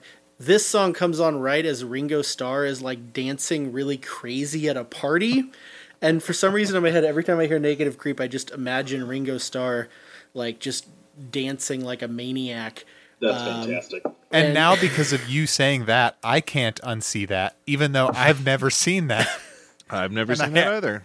The image is disturbing, and I'm not sure that I like it. It, it's it's just something funny, and then so Negative Creep, Ringo Starr. Well, I mean, if the shoe fits. I actually have heard this on the radio before. Um, this this is one they do Really? play sometimes, um, at least on some stations. I've never heard that. And uh, of course, the the daddy's little girl ain't a girl no more thing uh, is kind of the. I guess it's kind of the hook. I don't know. It sounds. It seems like that, Yeah, or I'm a negative creep.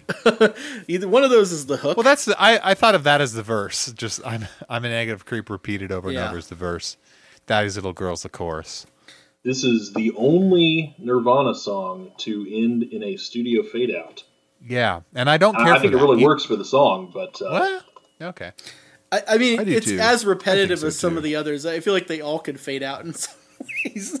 they just sort of repeat the thing I- over and over. I almost never like a fade out. Just a personal thing about me. Almost never. And I don't, I don't think this. I th- I like this song, but I think they could have ended it differently. I was fine with it. I was like, okay, that song could go on forever. I'll buy it. And Matt, you had the note about uh, where the and this is kind of somewhat common I- I- if you know a little bit about Nirvana, but where the daddy's little girl in a girl no more came from. Uh, well, I, I have not seen it confirmed that it was a, an overt reference to uh, the Mudhoney song uh, "Sweet Little Thing Ain't Sweet No More" uh, on Superfuzz Big Muff. Um, the Mudhoney was was first, so it's it's likely that Kurt would have heard that song, but that's that's just what it what it reminded me of. Maybe he thought it was. I think he said something about that it was just subconscious theft Yeah. or something. He said it was just a case of. Uh, It was definitely noticed theft. at the time. like I imagine Well, I- people in the audience in the in the Seattle music scene are like listening to Well, it. and They're yeah. like, hey, wait a second. he was asked about it for sure. Yeah. There's there's a quote where he does say that. It was a real gotcha interview. Man, I'm gonna say it though. This is my favorite song of the whole album. It, it- this is a great song. I, Maybe I, my favorite Nirvana song. Damn, man. damn. Like pulling that out I- before our series on Nirvana is even done. well, I said I'll have to wait for you know re-listens to determine that, but like this checks all the boxes for me. The bass really kicks ass, drums are off the chain, guitars are just ready to you know knuckle fight some bros or something, and I don't know why, but my favorite part of this whole song is when Kurt says, "I'm a negative creep." And I'm stoned rather than saying when I'm stoned. Because that just comes off way more threatening. Like, wait, he's a negative creep and he's stoned? Yikes, fuck that guy. You know, like, I'm, but no, this song rules. It's a 10 out of a 10 for me. Like, I love this fucking song. I do kind of wonder the the lyrical connection between "I'm a negative creep" with "Daddy's little girl ain't a girl no more." Like, I I don't know. It just it sounds very sinister. Uh, you're right, Logan. It is very like dark, sinister kind of Yeah. overtone. But I do kind of like, wonder like, what's ooh. the connection between those? Because like at first I was like, oh, Daddy's little girl ain't a girl no more. He's writing about father daughter relation. Because like been a son, uh, which is on incesticide, but I think comes from this era. Uh, ha- has a similar sort of father daughter kind of thing, uh, but I don't know. I just uh, I'm a negative creep. What does that mean exactly? You know. I, I don't know, but I'm scared of it and I'm down with that song. When I was a teenager, that really spoke to my self-loathing and Oh, yeah. social That speaks- isolation. So I was like, Oh, yeah. yeah. fuck yeah, I'm a negative creep, and I, I I'd like to listen to this man shout it angrily.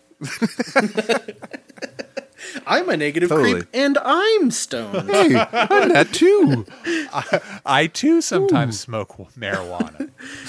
Uh, Matt, what are your thoughts on negative creep? I, I like it. Um, I, I'm not as enamored with it, I, I guess, as as maybe everybody else is. I mean, it, it's it's definitely in the you know above the median on the album. Um, I, I think it sounds a lot tighter and a lot better than some of the other tracks. You know, it it, it um, Yeah, there's some good. Yeah, it's pretty tight.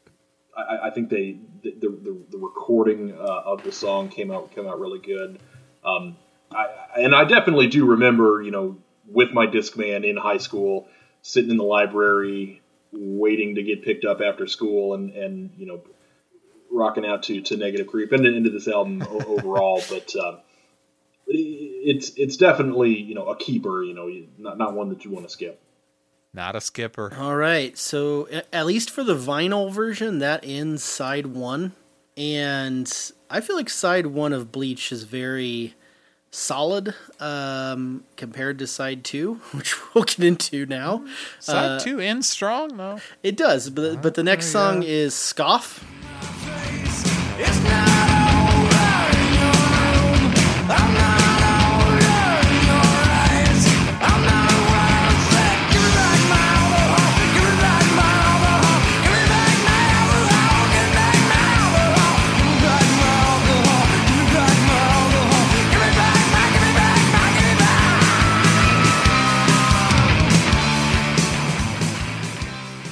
One thing I noticed right off is we have a different kind of intro. It's not bass, it's not feedback squelch. It is drums, just a just solo drum intro, which kind of sets the trend for this side as it happens three times on this side. Um, almost half and of the in later later Nirvana albums, it, it's this thing Yeah. they tend to do. Also, the the double kick makes another appearance on this song, as it did on uh, School. Definitely. I- is this the the drum intro where it kind of feels like it's not on beat and then the guitar comes in and it is on beat um, it, It might be Ah, sifting. It's Oh, hard no. to hard to nail down swap what meet? the beat is. Are you talking about It's- swap Yeah, meet? it's one of them. Sifting or Mr. Mustache, both those. Oh yeah. it, it's it's not Mr. Mustache and, and, and maybe because I'm not able to re- to recall even you know I, I listened to the record that, you know just the other day uh, I do like the drum intro this one uh, you know it isn't as much as one of my one of my favorites but uh, it does it does bring back that double kick for sure Yeah, I'm I'm kind of a definitely don't sleep on this one. Kind of a I don't think it's a top tier track, but I think it's up there. Like I, I do like the double bass pedaling.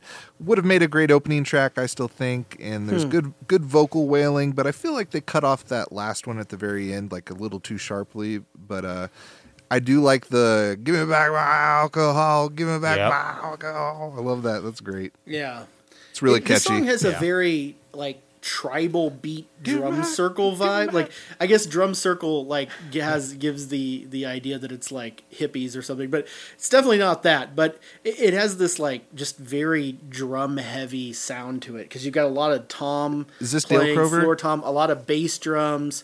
It just is very yeah very like primal sounding almost. I'm checking that now Um, lyrically, I, I guess I should mention uh, with the, Negative. the- it's it's about the the whole alcoholism thing, which Kurt would.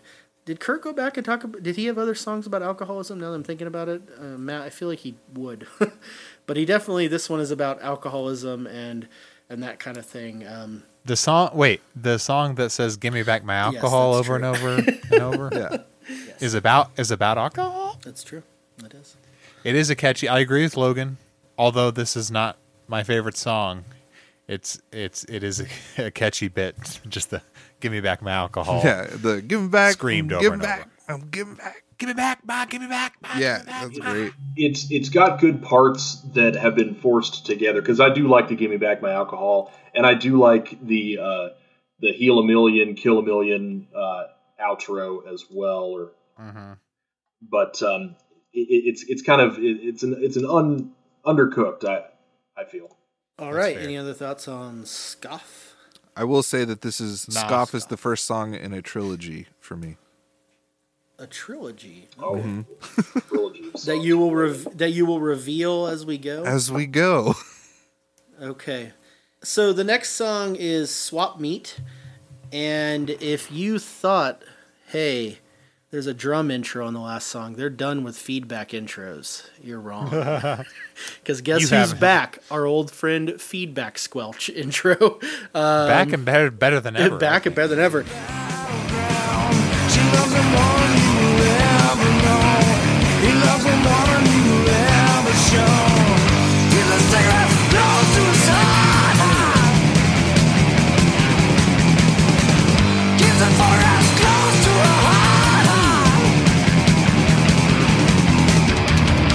Keep the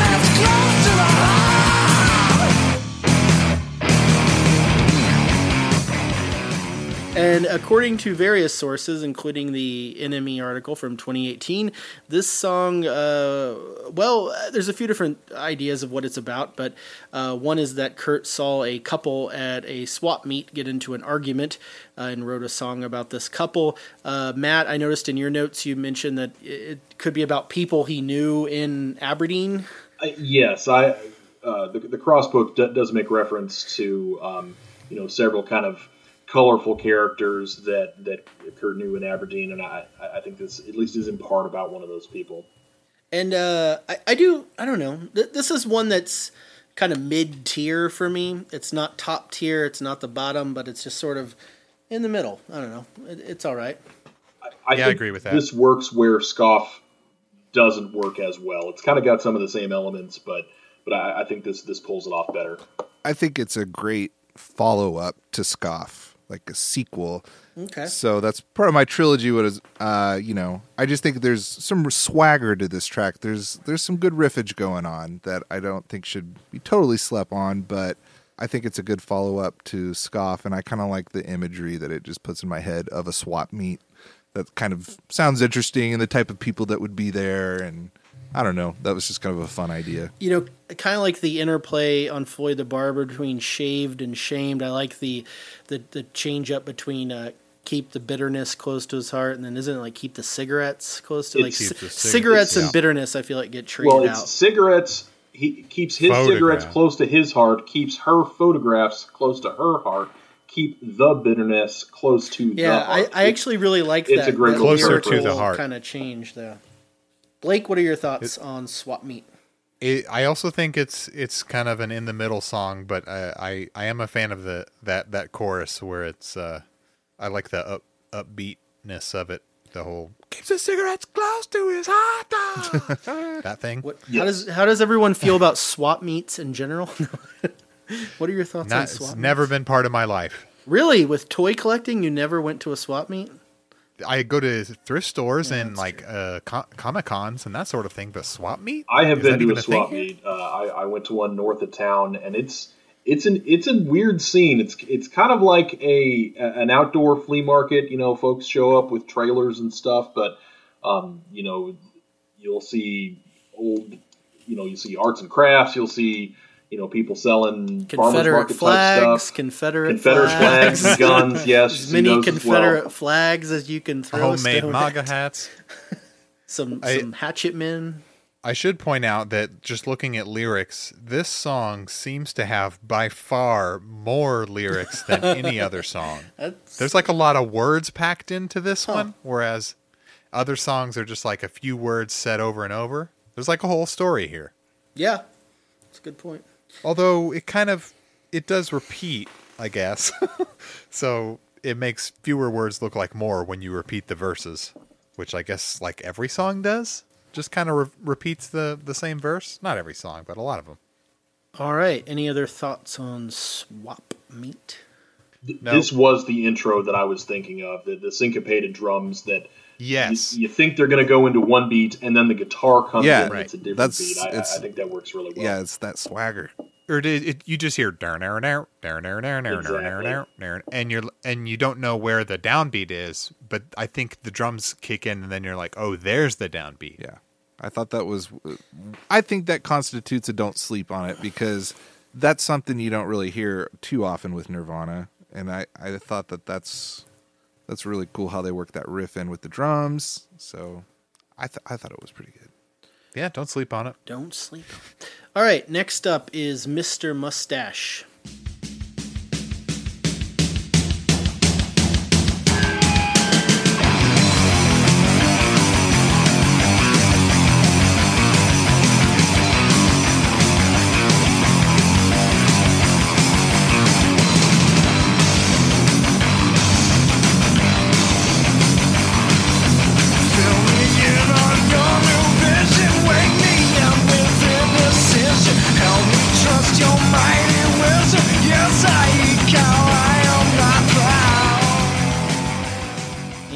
Mr. Mustache, I will just say right now, is my favorite song on side two of this album.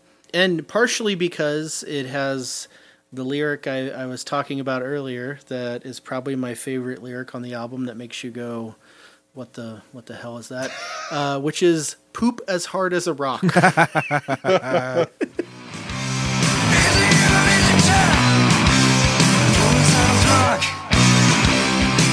Okay, so the song is about uh, uh, it's it's sort of skewing masculinity. It's based on this cartoon Kurt drew of a masculine character named Mr. Mustache, and you know he's going through talking about how the guy eats a lot of beef.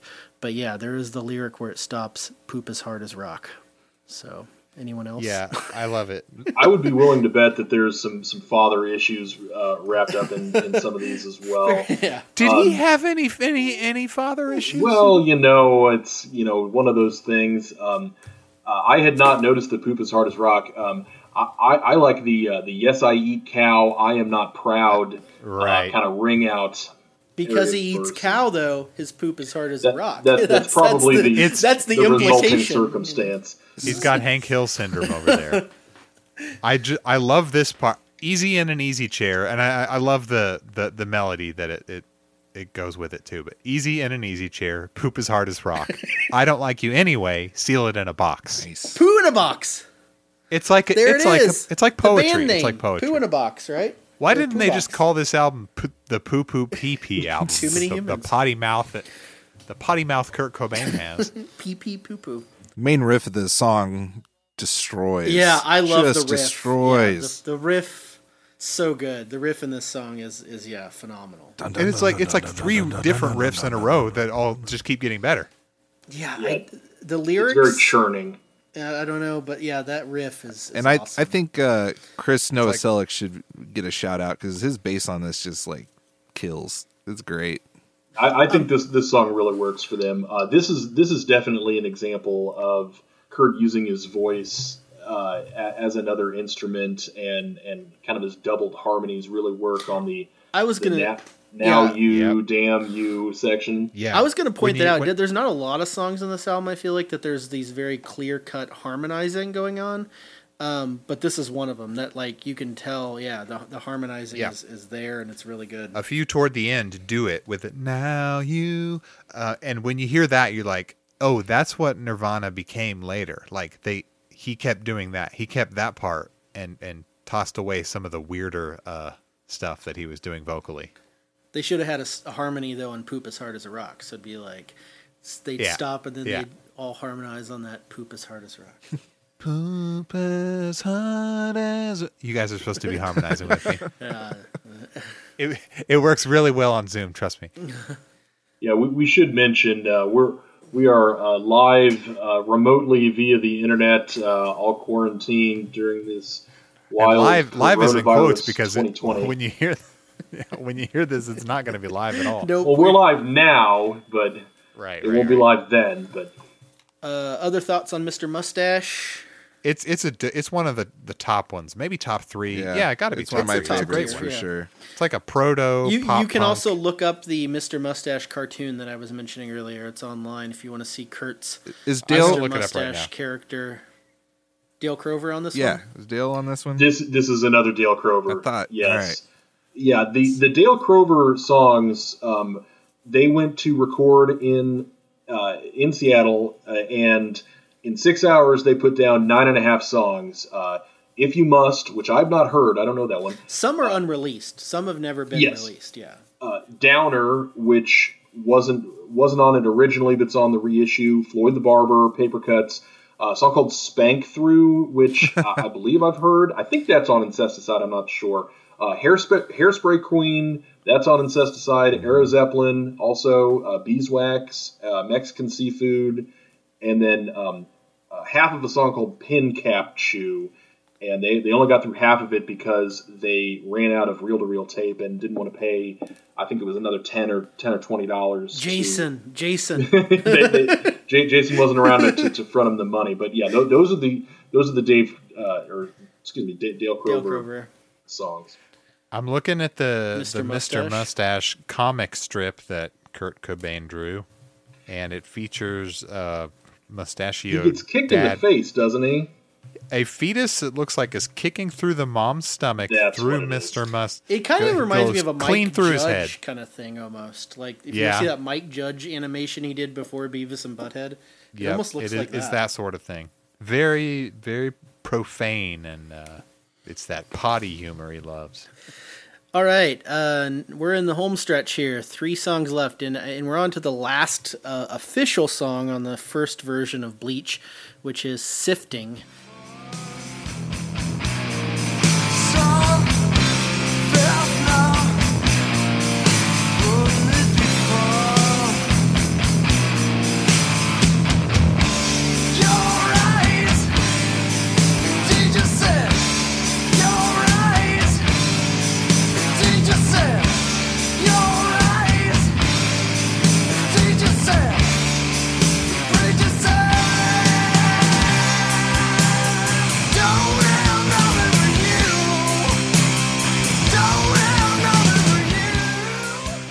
Have to say, of all of the songs in this album, this is the one I have the least to say about. Yeah. um, there really isn't much to say. I will I will point out, looking at Spotify, this song has the least amount of plays of any of the songs on Bleach. Oh, so really?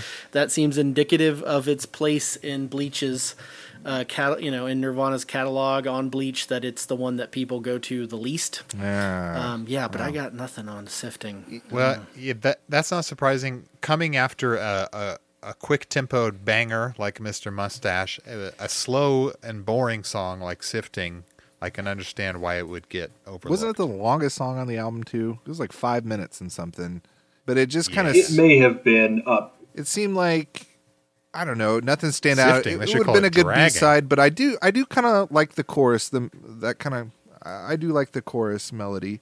Is it the "I don't know nothing to you"? Right? The, Yeah. Yes. don't don't don't have, have nothing, nothing. for you? don't have nothing for you. That yeah, that that's it gets in your head a little bit. Yeah, that's not bad. It'll stick with you. I I, I think I, I probably like sifting a little bit more than than than everybody else. Um, you know, e- even before the "Don't Have Nothing for You," um, you know, "Your Eyes," teacher said, "Your Eyes," the preacher said. That, that that's a good uh, good part. Um, Which, according to These- Genius.com, one user said that has to do with marijuana use. like Are looking you at kidding people's me? yeah, that it looking at people's eyes or something like you know your eyes. Teacher said, your eyes. Preacher said. Those those lyric interpretations are always Eh, such yeah, garbage. Who knows? Hey, some of them aren't bad. But I mean, like the amateur ones. Yeah. the uh, the, the second half of the solo on on this song I think works really well. There, there's a there's a ringing feedback uh, section that that really um, you know really sticks with me. I, I think that, that it's pretty elevated from from some of the other um, other songs on this second half.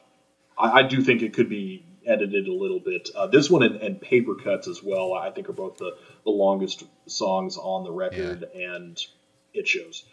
You could probably take out eight to sixteen of the "Don't Have Nothing for Use," and maybe pick up the the pace a few BPMs, and it'd be more listenable to me. But that's just my. They should have cut it. Cut it for a Taste. B Someone's side. Someone's, by Yeah, it the way, I'm just imagining, you know, if anyone listens to this, the review, it's like, these guys think they know more about Nirvana than Nirvana. Like, they'd be like, these assholes are telling Nirvana how to do their songs. Who do they think they are? Like- we're like, as if- we're like, we gotta, you gotta increase that speed a little bit, Nirvana. as if it matters like they're, they're an extant band that's that's like, like first of all he's not alive anymore it doesn't matter that sounded mean I, I'm just thinking about like the super fan listening to this. I, again, I, that, that's We as a, Once as again, mentioned this is- earlier. if you're a super dear fan, super turn fan off. turn this off please please turn it off if you're if you're dumb as hell and have a fleeting interest in music th- then then keep it up Uh, we want you to listen to every episode Can we talk about the next song now? Yeah. Okay. Yes, Next yes, up, please, Big please. Cheese. Yeah, let's talk about this song.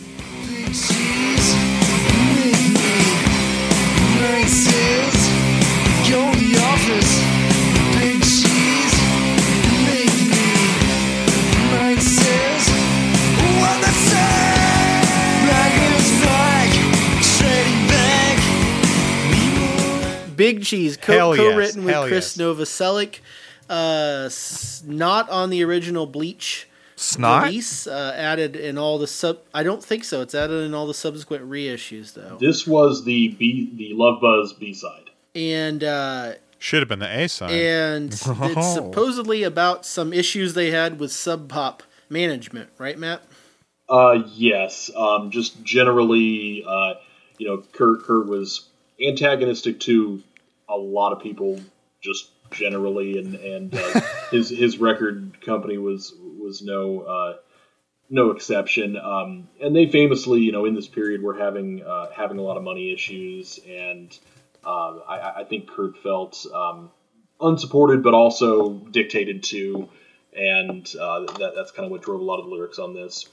Uh, thi- this one for me is another great uh, harmony uh, chorus Yes. from Kurt. The, the, the which high- part is which part is that? I forget. I'm looking at the lyrics here and I can't remember. Uh, something about a shady bag. Uh, black is black. Yes. Straight bat. She's my bad. Somebody hum it for me. It has that double bass going, and it's. Back, Is this a Dale, back- this is a Dale Crover one? I'm right? not looking at the lyrics right I now, don't so I can't. no. I don't know, Oh. but I know the. She she eats glue. How are you? It's another. I'm It's on the reading off the kid-friendly unit shifter. I'm gonna make the, the Nirvana Kids album. That's it. That that sounds like a, a duet with Daniel Johnston. hey, Daniel Johnston made. Uh, I mean, part of the reason he took off, Kurt Cobain wearing the That's- shirt, the Hi How right, Are You right, shirt. and and Sonic Youth, you know, being his Yep. personal hype team. Yep. Anyway, Uh, I again the the last three on this album I have very little to say about. Like sifting, Big Cheese. I mean, anybody got any other thoughts on Big Cheese? Oh man, my notes are cracking me up. on It's just- it says What do you have to say about Big Cheese? it says punchy and angsty as hell. Yes, double bass. But uh, the funniest thing I put, I don't know. I Double laugh bass. at the the cymbals every time over the double bass parts for some reason, and I wrote sounds like sprinkling some sugar on some buttery bass rolls. Do you know what I'm talking about? Like the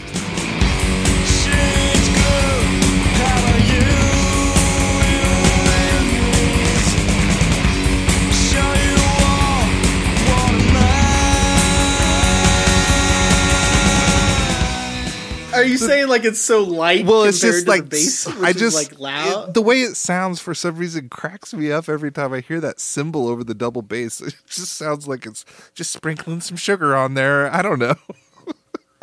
I can definitely hear that with, with that really pingy ride. I don't know. That's a yeah, that's the a drums weird in general are, are recorded oddly on this this record. All right, let's get into the last one, Downer.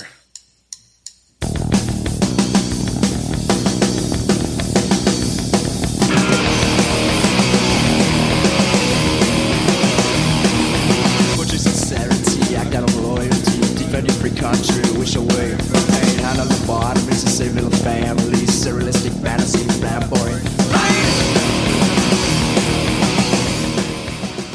Downer, which again not on the original version of Bleach, uh, is the shortest song on the album. Right, it's less than two minutes. It's, it's less than two minutes. And uh, I- I don't know about you guys, but when I was listening to it, the kick drum sounded mixed incredibly high. Like it sounded louder than the vocals at points on my version. Um, but I, I don't know if anybody else had that that uh, that that experience listening to it about how loud the kick drum was. But I, I don't know. Again, uh, the last three on this are the some of the weakest on the album for me, and, and this one I just really don't have a ton to say. I know Downer is also on Incesticide, right? At least a version of it. I don't know if it's the same. I don't, or it's a different one. It might be the fecal matter uh, demo, Demo. on Incesticide because th- there there is a uh, an earlier uh, version of Downer. the vocals on it are very odd. The, the way it's talking. got some weird, yeah, some weird talking vocals that you don't really hear again from him that I know of. Yeah. Logan, what were you saying? I was just saying, I I love this one. I think it's it's just uh, I, the only thing about it though I will say is that it's a weird placement. It seems like it's tacked on, um, but I think the lyrics really shine, and it's one of Well, it kind of is. oh, is it is that that one of the ones they added? Okay, well, It's Yes. one of my. Yeah, this wasn't on the release in '89. It's one of actually my favorite Nirvana tracks, and I really like the bland, boring, plain lyric that really resonates, and just being so utterly bored with more of the same. I don't know. I can I can relate to that. Is that where he goes bland, boring? Plain, Plain. yeah. I always thought it was pain when I was plain, but upon reading the lyrics, I'm like, oh, bland. I like how the boring. last word of each of those lines he. Yeah. no. I I, I like Downer. Matt, thoughts on Downer? I, I, li- I like it a lot as well. Um, it- it's it's a it's a very early song. Um, it's it's interesting to, to listen to all the songs in this, and you kind of almost hear Kurt's progression. You know, uh, from from writing one type of song to more than one type of song. I- I, I guess Th- th- this is, but this is kind of the kernel of you know who he is as a songwriter. It's got all the elements. It's got you know the wordplay. It's got um, the loud quiet. It's uh, it's got um, interesting chord progressions. It, it, it, it works, and I'm, I'm I'm glad that they decided to put it out on on the on the re-release. Okay. Um, well, let me uh, let's go ahead and wrap this up then. So My Twitter bio just says conservative, communist, apocalyptic bastard. So, uh, as far as legacy goes, uh, just some kind of critical takes here. Pitchfork, I noticed, gave this in its retrospective uh, review an 8.5. Rolling Stone, four stars. Again, I don't know if those were original reviews. Probably, I mean, Pitchforks was not, but Rolling Stone, I don't know if four stars was for it originally or later on. Um, but it was well well received critically. Initially, not a big seller.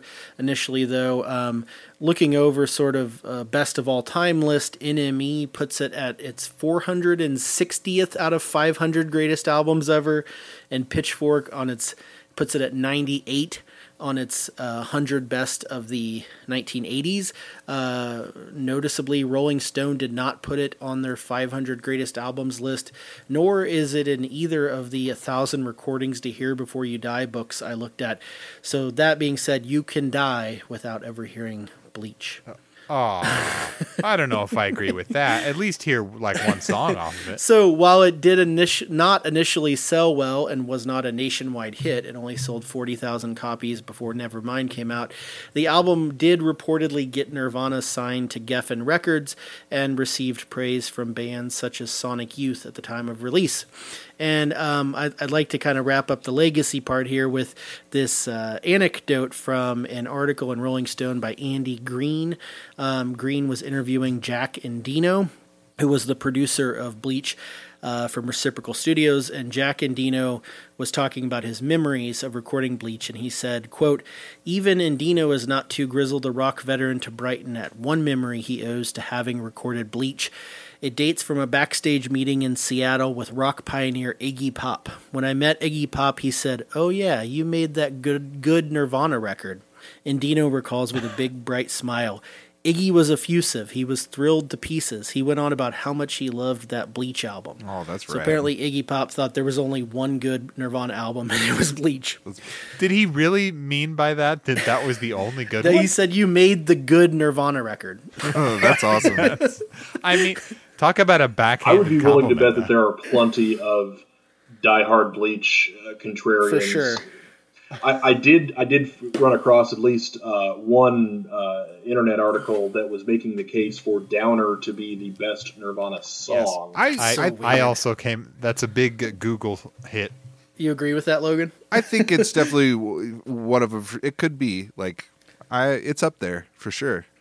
Okay, so let's let's actually get to that favorite song off of Bleach. Uh, for me, I actually put Love Buzz. um, although I have to say I like Mr. Mustache. I, I just love the verse riff on Mr. Mustache. But uh, what do you guys think? What's your favorite song? Is this the same? Like, are we gonna? Is this the banger? Is this our favorite? What is the banger? Yeah, What Yeah, is your what's the the banger. one you yeah, you, you So, like? so what's the banger? Okay. I think the banger might be Mr. Mustache. it is it is a good one. I would say negative creep for me. For me, negative creep is the sleeper. I, I put negative creep or school. But if I had to pick one, I'd oh, probably. oh shit! I forgot about I'd school. probably I mean, say. it slaps I'd too. probably say negative creep for me for sure. it's it's tough. I, I feel like there's there's a field you know, there's kind of two tiers of songs, and and and each tier has a lot of stuff that's equally good. Um, my banger, I, my banger is about a girl. I, I just think it's uh, it's such a, an elevated um, an elevated song from the terms of, uh, of songwriting. It's uh, it's got the melodies, it's got the harmonies, it's everything that they're going to go do and and be as, as Nirvana really blows up. I think these uh, what our favorites are really gonna like uh, give interesting insight into our personalities. What do we say? Yes. Um, least favorite or skippable for me, it's sifting. Same. Sifting is my Same for me. Skip it. Yeah, I skipped it too. Sifting, more like skipping. Matt, what's your what's your I, skip? I guess I'm the only one who uh, who's got love for sifting. Um, I, I'd probably skip scoff. It, it just it, it doesn't do it for me. S- s- sifting is, is is pretty skippable as well, though. I, I would say. I did say sifting, but I could also skip Love Buzz, and I know that's a, a hot take. I don't love Love Buzz, by the way. I feel like I've been pushed into a position of like thinking Love Buzz is my favorite Nirvana song ever. I just uh, It is. It's your favorite. my admit favorite it. ever. Um, you like it better. What song would you cover? Uh, And this. uh, what's ahead. our This is a good "Don't one. Sleep on a Track"? Oh, sorry. I thought that was best. Isn't that best track? What's don't sleep on it? What's don't No, sleep that's- on it? Somebody explain this. To That's me. different from banger. Oh, yeah. Well, I said negative creep was my sleeper, Sorry, you- you meaning were the same breaking thing up for a as second. don't sleep on it. Uh, don't sleep. Don't sleep on negative creep. I I don't know what my don't sleep on it is. Um, Mine's uh don't know. scoff. maybe Mr. Mustache. Scoff. Scoff. good. And then I the only other one I had it on was a uh, Swap meet. Swap meet is is also my my "Don't Sleep on It." I it's a lot of fun. Yeah. Okay. What uh what song would you cover? And, and for this one, I, I was thinking it depends on who is singing in the band, because I, I think it would be funny to make Matt sing "Mr. Mustache," so he would have to say "Poop as hard as rock." um, but the the problem I have with this album, as far as covering, is there's a lot of screaming. Yeah. Uh, don't know. Well, you don't have to scream. I'm You can like, make it your own. You don't have to true. do it. Th- This is an ima- This is a fantasy scenario. So I, I, I was thinking actually, what's funny is school would be a good one to cover, and I think that's because I watched that Post Malone live stream and he covered school, Yeah. and I was like, he kind of made it look that easy. I was like, What- you I mean- school wasn't too hard. their version really did smack, though. I I would pick Downer. Yeah, I thought about that. It's the quickest. It's it's kind of got this. It would be hard. It'd be hard to part. cram all those lyrics. in. Yeah. I think it would be fun though. If if it could be pulled off, I don't know. Um, Who knows? Mine is is is kind of a practical one, but it would it would be practical, but also really fun. And again, it's negative creep. I keep saying that, but I can see Totally uh, us or bands that I've been in pulling it off. The hardest thing again would be the vocals because it's just like you have to shred your vocal You, cords you don't to. have to. You don't have to. You could do it Yeah. differently, sure. You could do it in a different way, a more poppy way. Matt, what would you cover? Uh, I think school. I Mr. Mustache would would, would be kind of one A, but uh, s- school's just so so much fun. Um, the the breakdown with the ride cymbal and and and kind of building back up. I I think it'd be the most fun to cover. So, uh, would you buy it on vinyl? Um, I, I was gonna say I do own it on vinyl, but it's a reissue, and I didn't intend to buy it. It just sort of I came across it, didn't own Bleach, so I got it.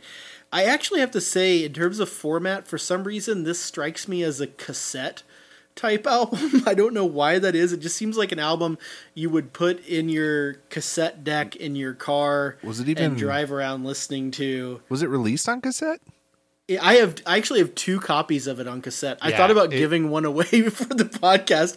If uh, you know, give a, a cassette of Bleach If you away. if but- you want to give that away uh, to me, you to. Logan, uh, It's like- but but some reason I- it just is an original vinyl of this worth anything? Uh, Discogs has it for two thousand dollars. The first pressing. Jesus Uh, that- that's Christ! that's the sub pop. It just it seems like it's such a, a grungy, dirty album that like I don't vinyl just doesn't seem like the right format. For some reason, cassette to me, I think of cassette, I think of like you're blasting it and it's just loud and dirty, and you're not really It's gonna make worried about the shittier. fidelity of the recording. You know, It's gonna put some shit on top of your shit. I, I I would like personally. I really would like to have it on vinyl. To me, it just seems like a really cool one to have on vinyl. But now I know that I never will, uh, except for Except for the reissue, If- which is very affordable and comes with a live album. okay, well that would yeah, be cool. if it was if it was the right I'd get price, that. I would I'd- definitely buy the reissue. I'd get it. I don't have it, but I I would listen to it on tape though, just for fun. I think t- I think tape would be fun, and and I, I like your your notion of of uh, albums that that are best listened to on tape. Um, I, I have a feeling we're going to find that we will want to buy. You know, there, there are a few albums that we would probably not want to buy on vinyl, at least in, in a reissue context.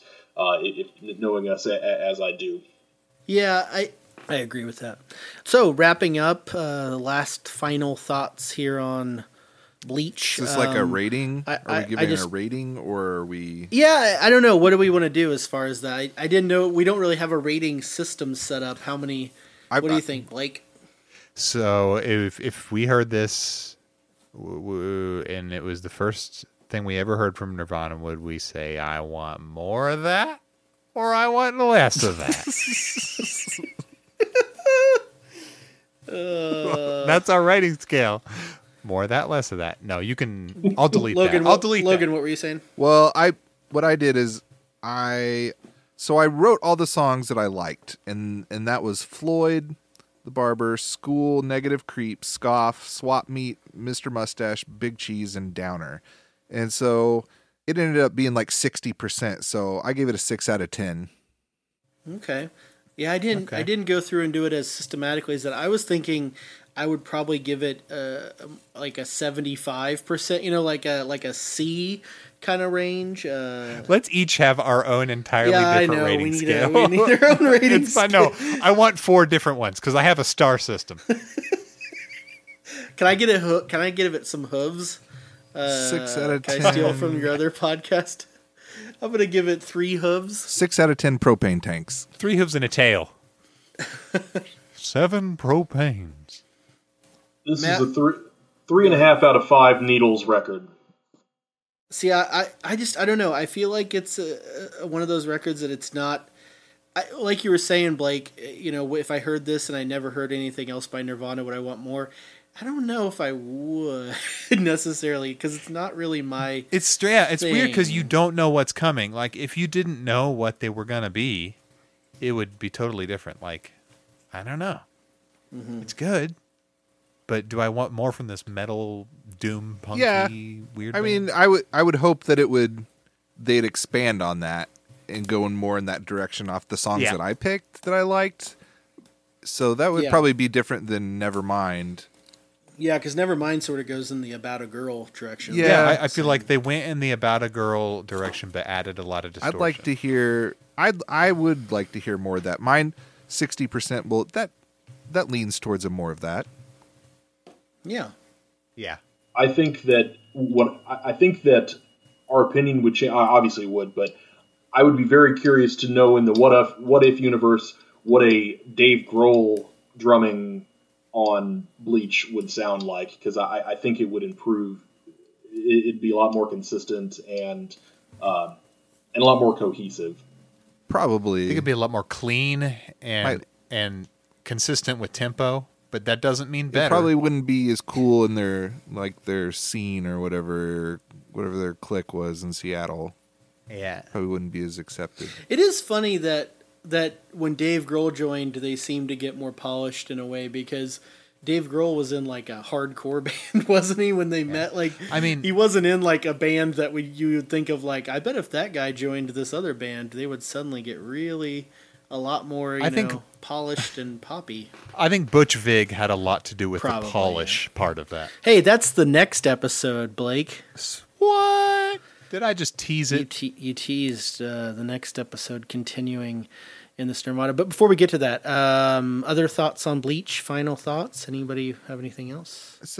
I give it a three point seventy five stars. I want to say four. Four stars. Four stars. Three hooves.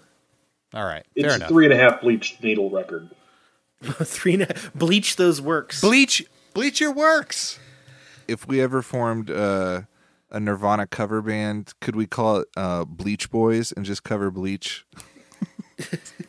juice covered bleach. Bleach Boys. Beach Boys. Be- Just play Bleach front to back. I like it. Be- Bleach House. Somebody's got to scream the whole time.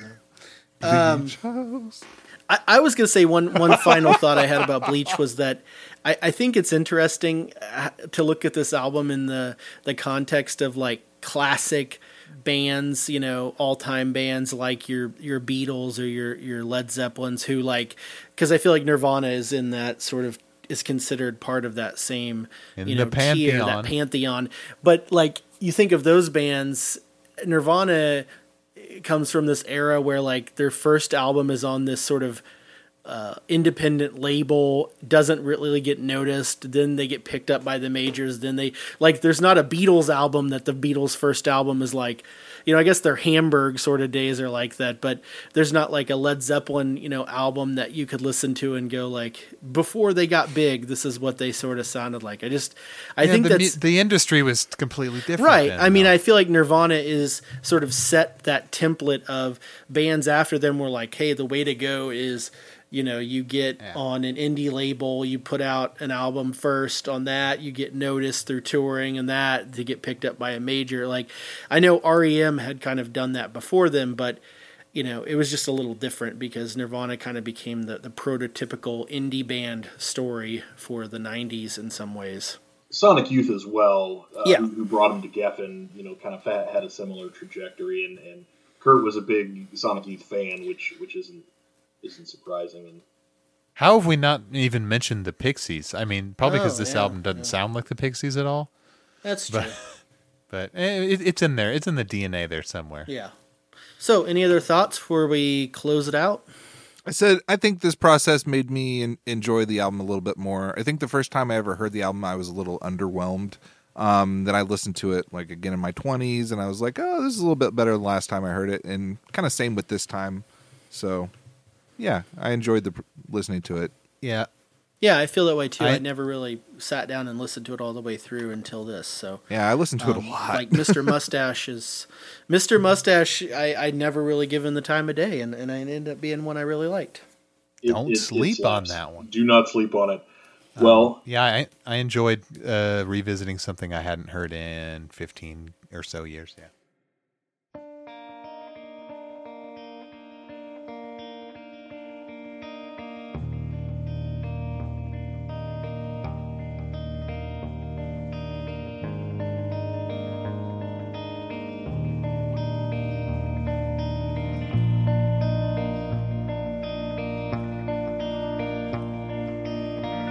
Thanks for listening to More of That Presents Discographology. More of That can be found anywhere you stream music, including Bandcamp at moreofthat.bandcamp.com and SoundCloud at soundcloud.com slash moreofthatband. You can also follow the podcast on Twitter at Discographology and at More of That Band. And if you want to check out some of the music that I write, you can check out Logan Williams Music on YouTube or SoundCloud.com forward slash Logan Williams Music. We are on the Aux Podcast Network. That's AUX. There are currently two other podcasts on there. One that I do called Shelf Life. It's about toy collecting. And one that I produce that my wife does called Are You There Pod? It's about young adult novels. Please join us next time when we'll be looking at the next album in Nirvana's catalog, Nevermind. Now, here is one of our songs to lead us out.